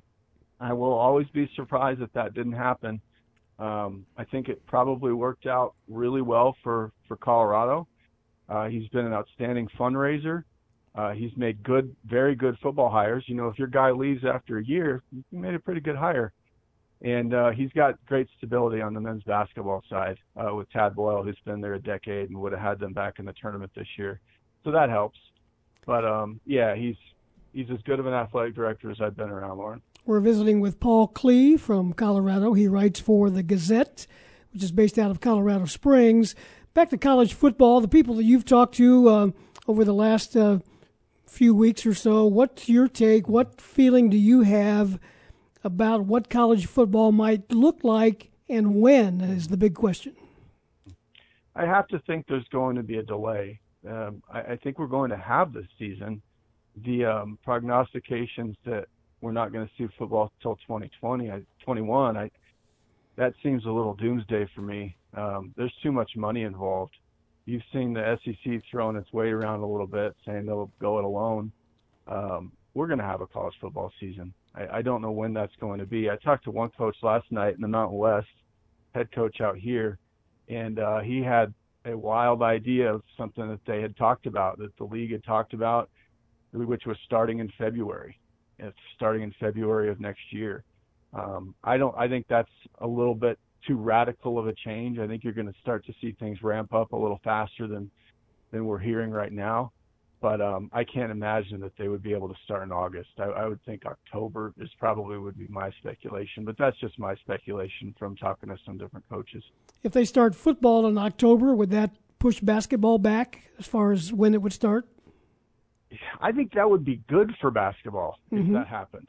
You know, I get the spotlight where these games. Uh, I'm always watching Maui and watching the Bahamas and wherever Illinois is playing, and the spotlight is not yet on that sport. You know, they don't get it until January, February, March.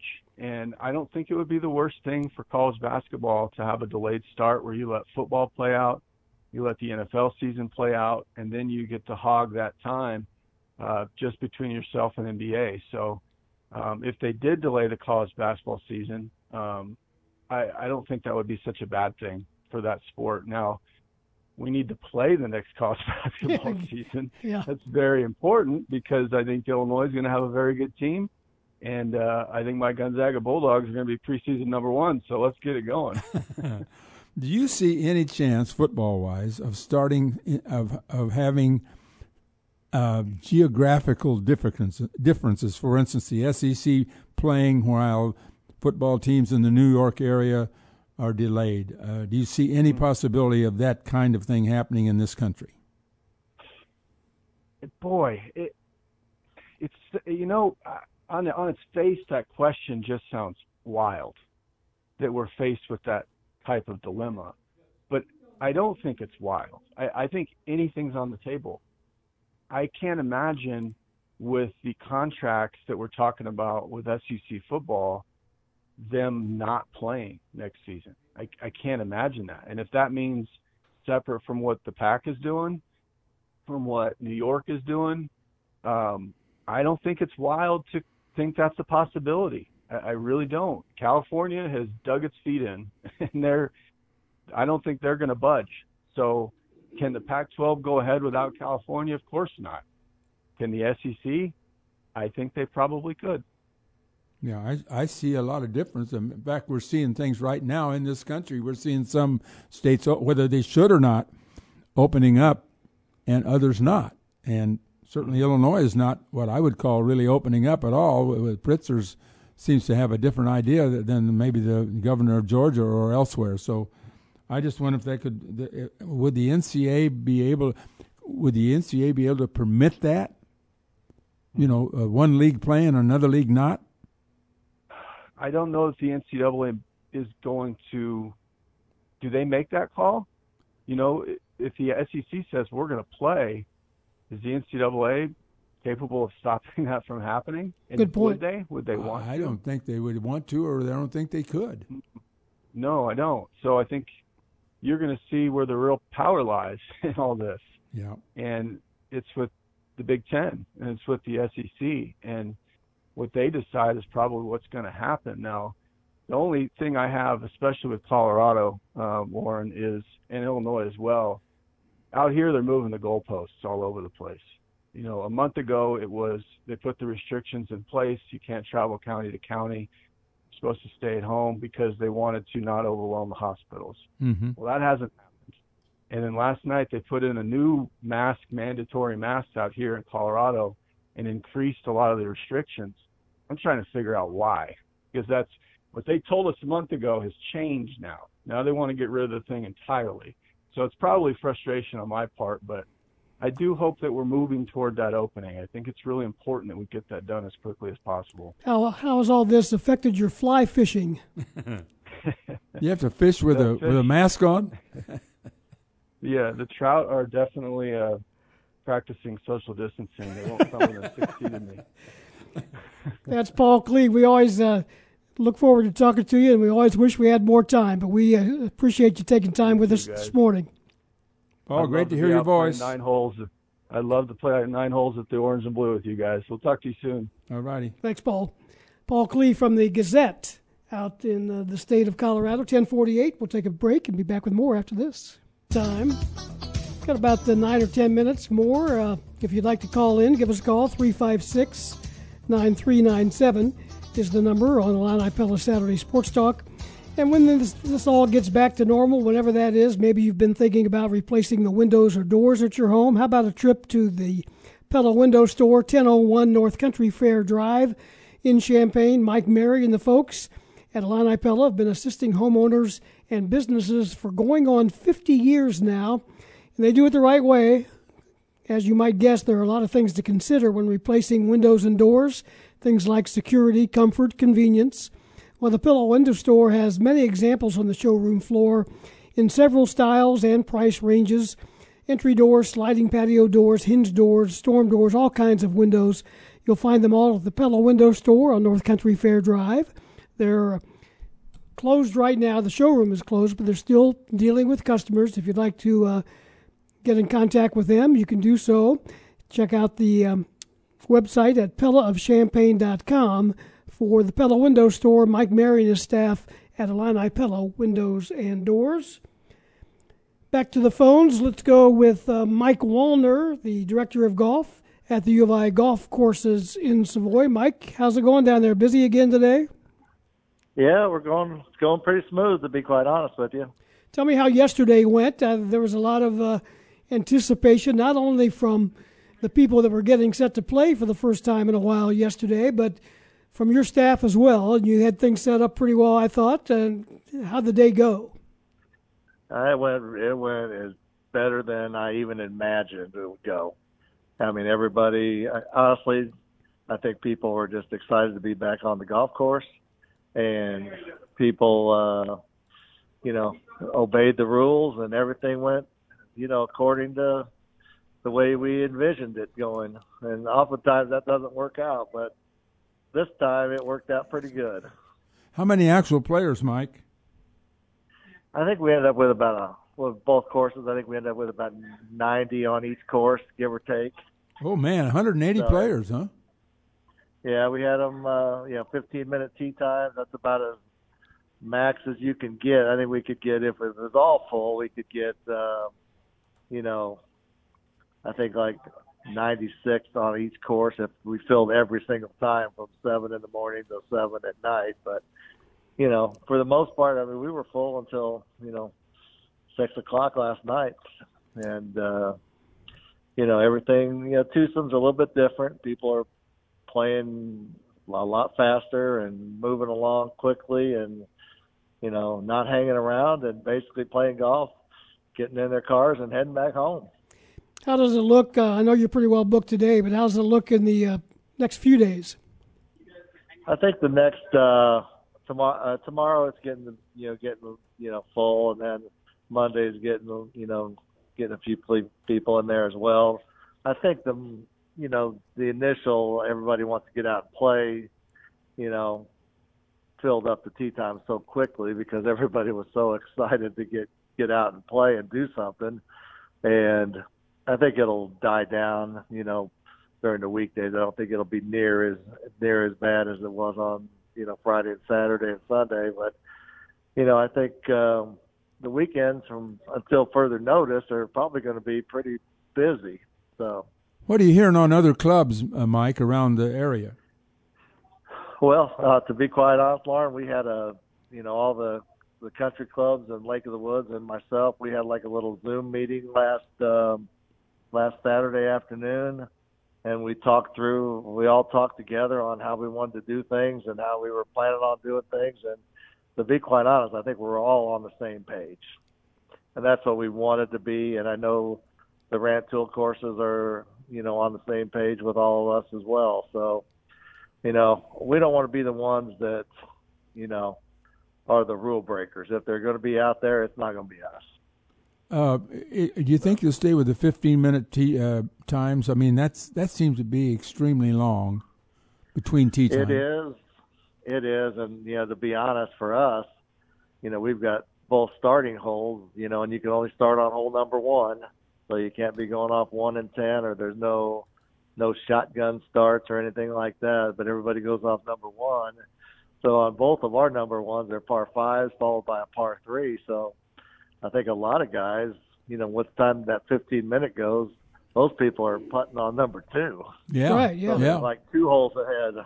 So, and that's you know that that's good. I mean, you know, you know whatever they you know like like we all talked about, we're we're just happy to be open and we're you know we're thrilled with what they've given us right now and hopefully if we're all you know good stewards of the rules and the game they gave us then we might get a little more you know some more limitations lifted here in the next uh you know couple weeks so Good stuff, Mike. I know Appre- the appreciate you checking I, in. I know Chicago. Okay, thanks, Stevie. You bet. See you guys later. Thank you. That's Mike Wallner from the U of I golf courses in Savoy. couple of calls holding.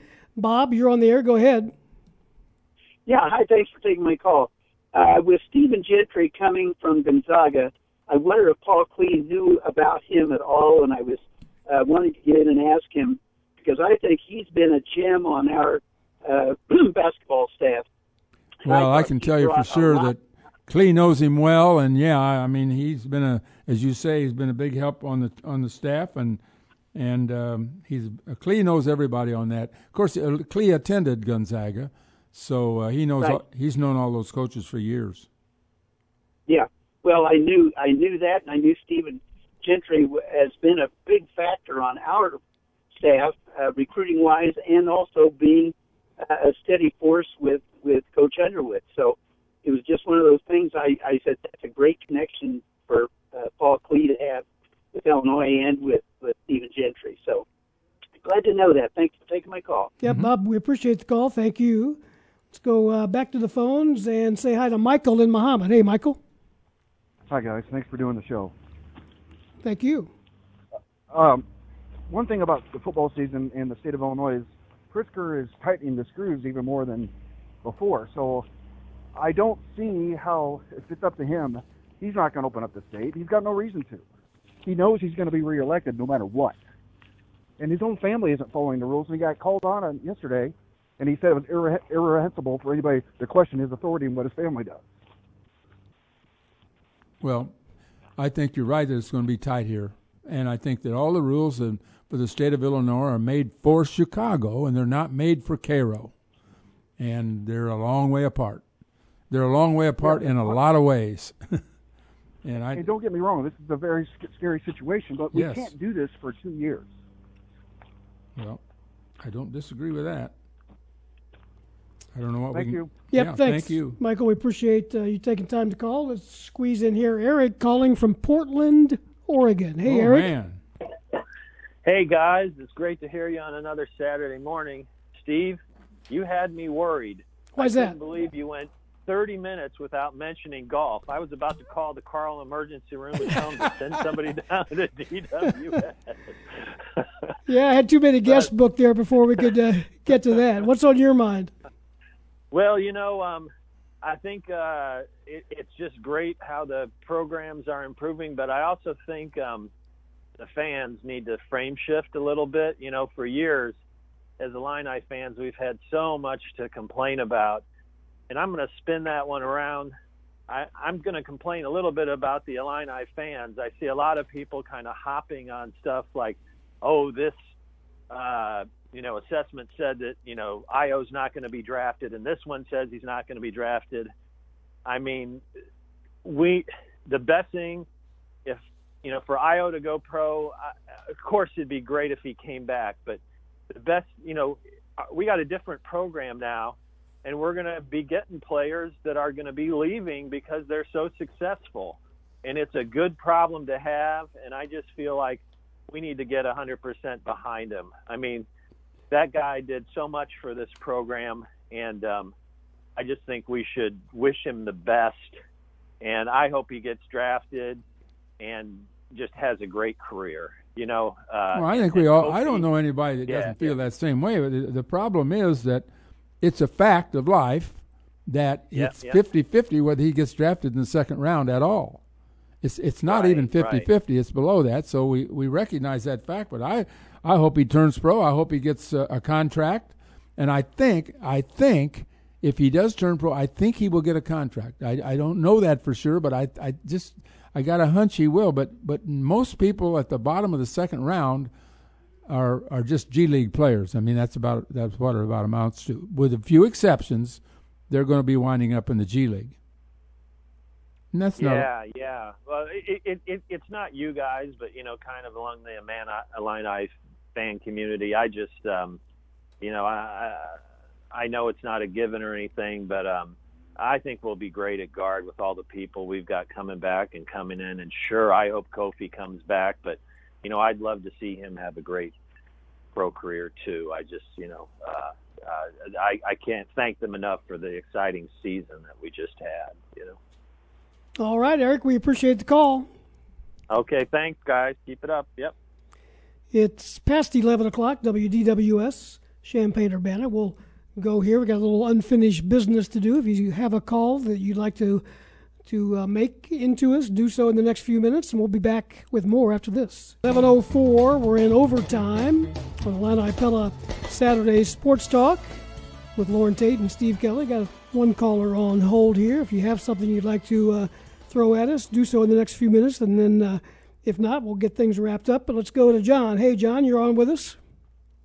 Howdy, folks. Uh, I apologize. I've not been able to listen to most of the show today, so if you've already covered this, please cut me off. But uh, in a column a couple weeks ago, Loren pointed out that uh, Coach Lovie Smith offered 19 in-state prospects and landed none.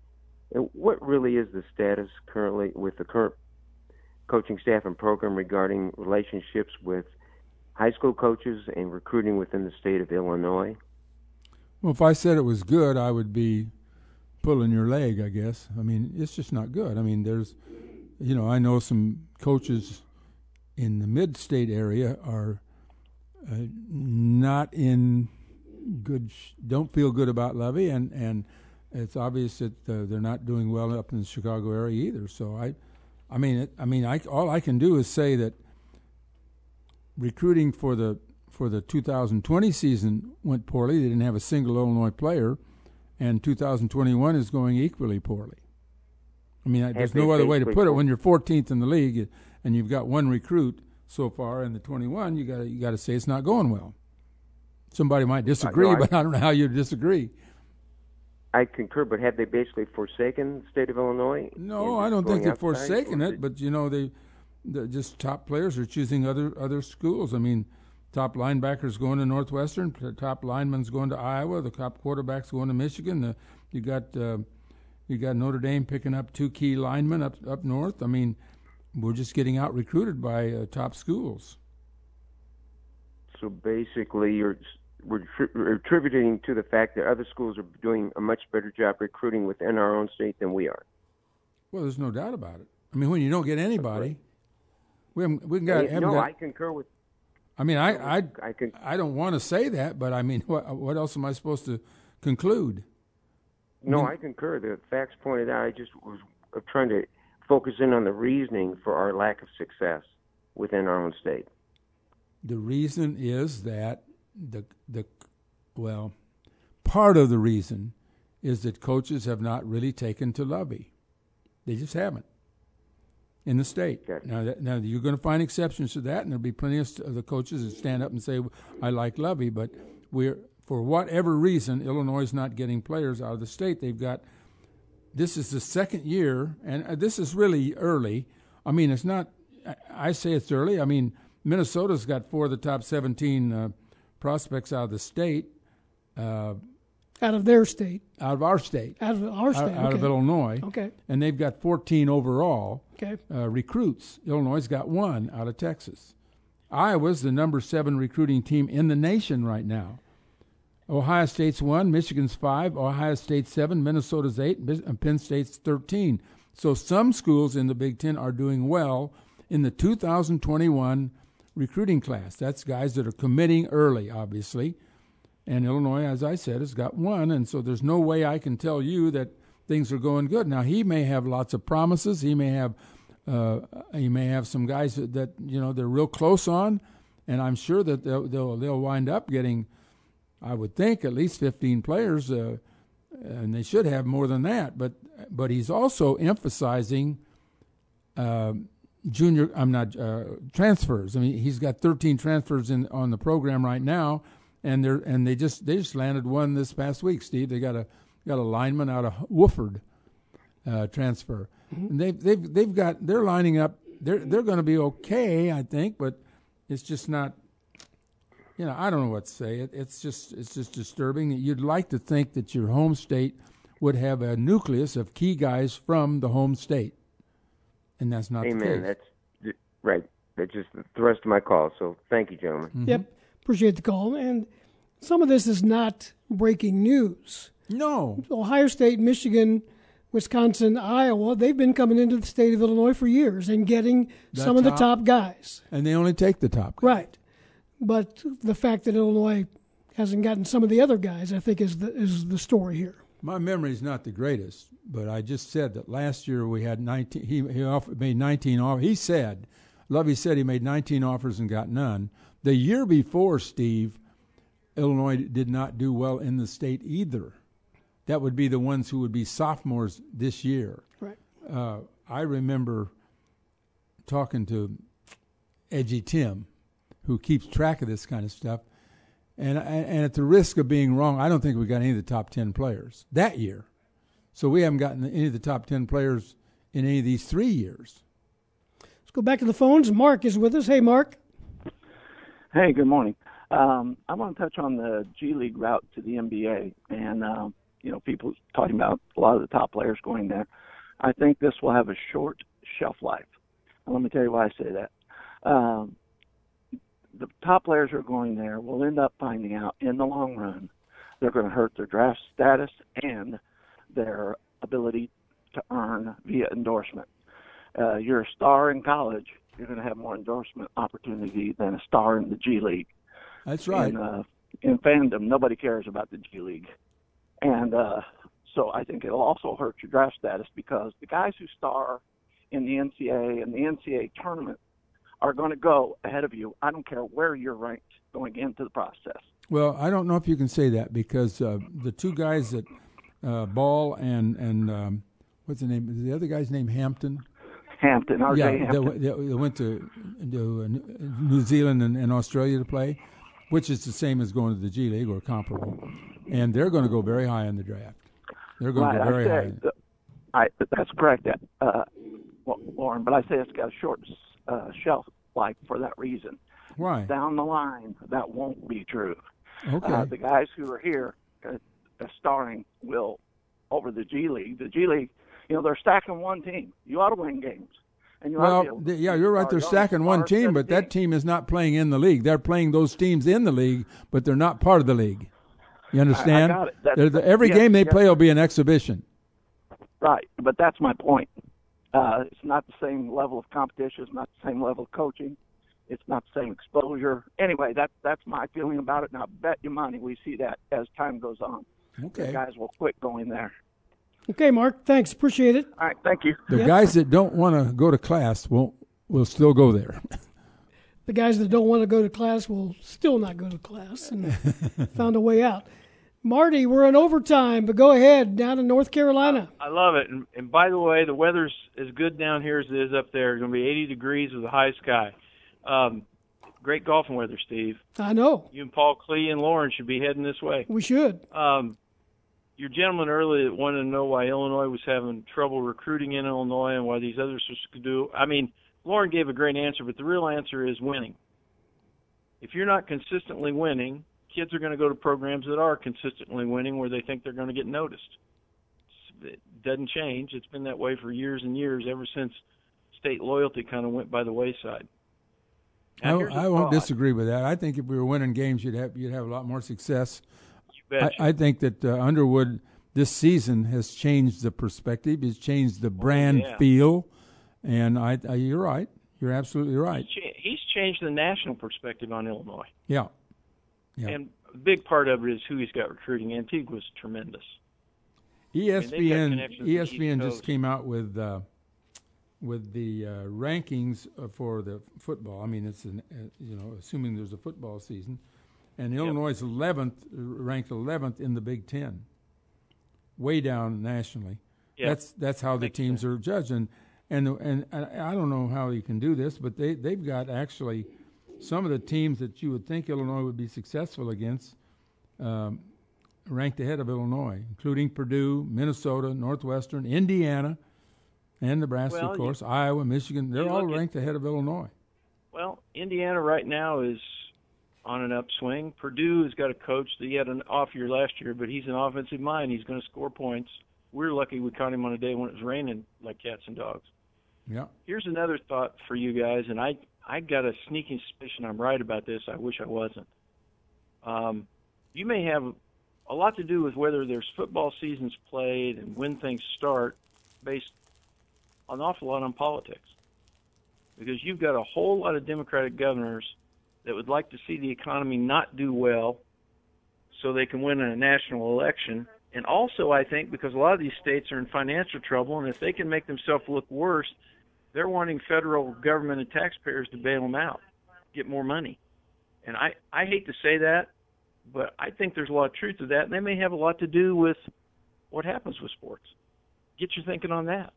And I'll let you go because I know I'm in overtime. All right. Thanks, Marty. All right. Appreciate Great the call. show. Thank you. All right. Bye. Any thoughts on that, Loren?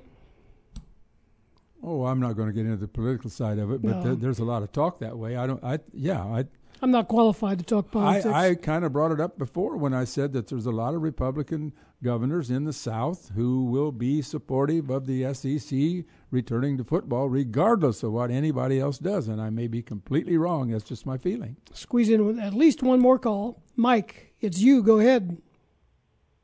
Yeah, um, I thought you guys might be interested. Now, a couple of weeks ago, I had time on my hands, so I thought, well, I'll check Big Ten, Big Ten Network and see if they have any Illinois, you know, greatest games on.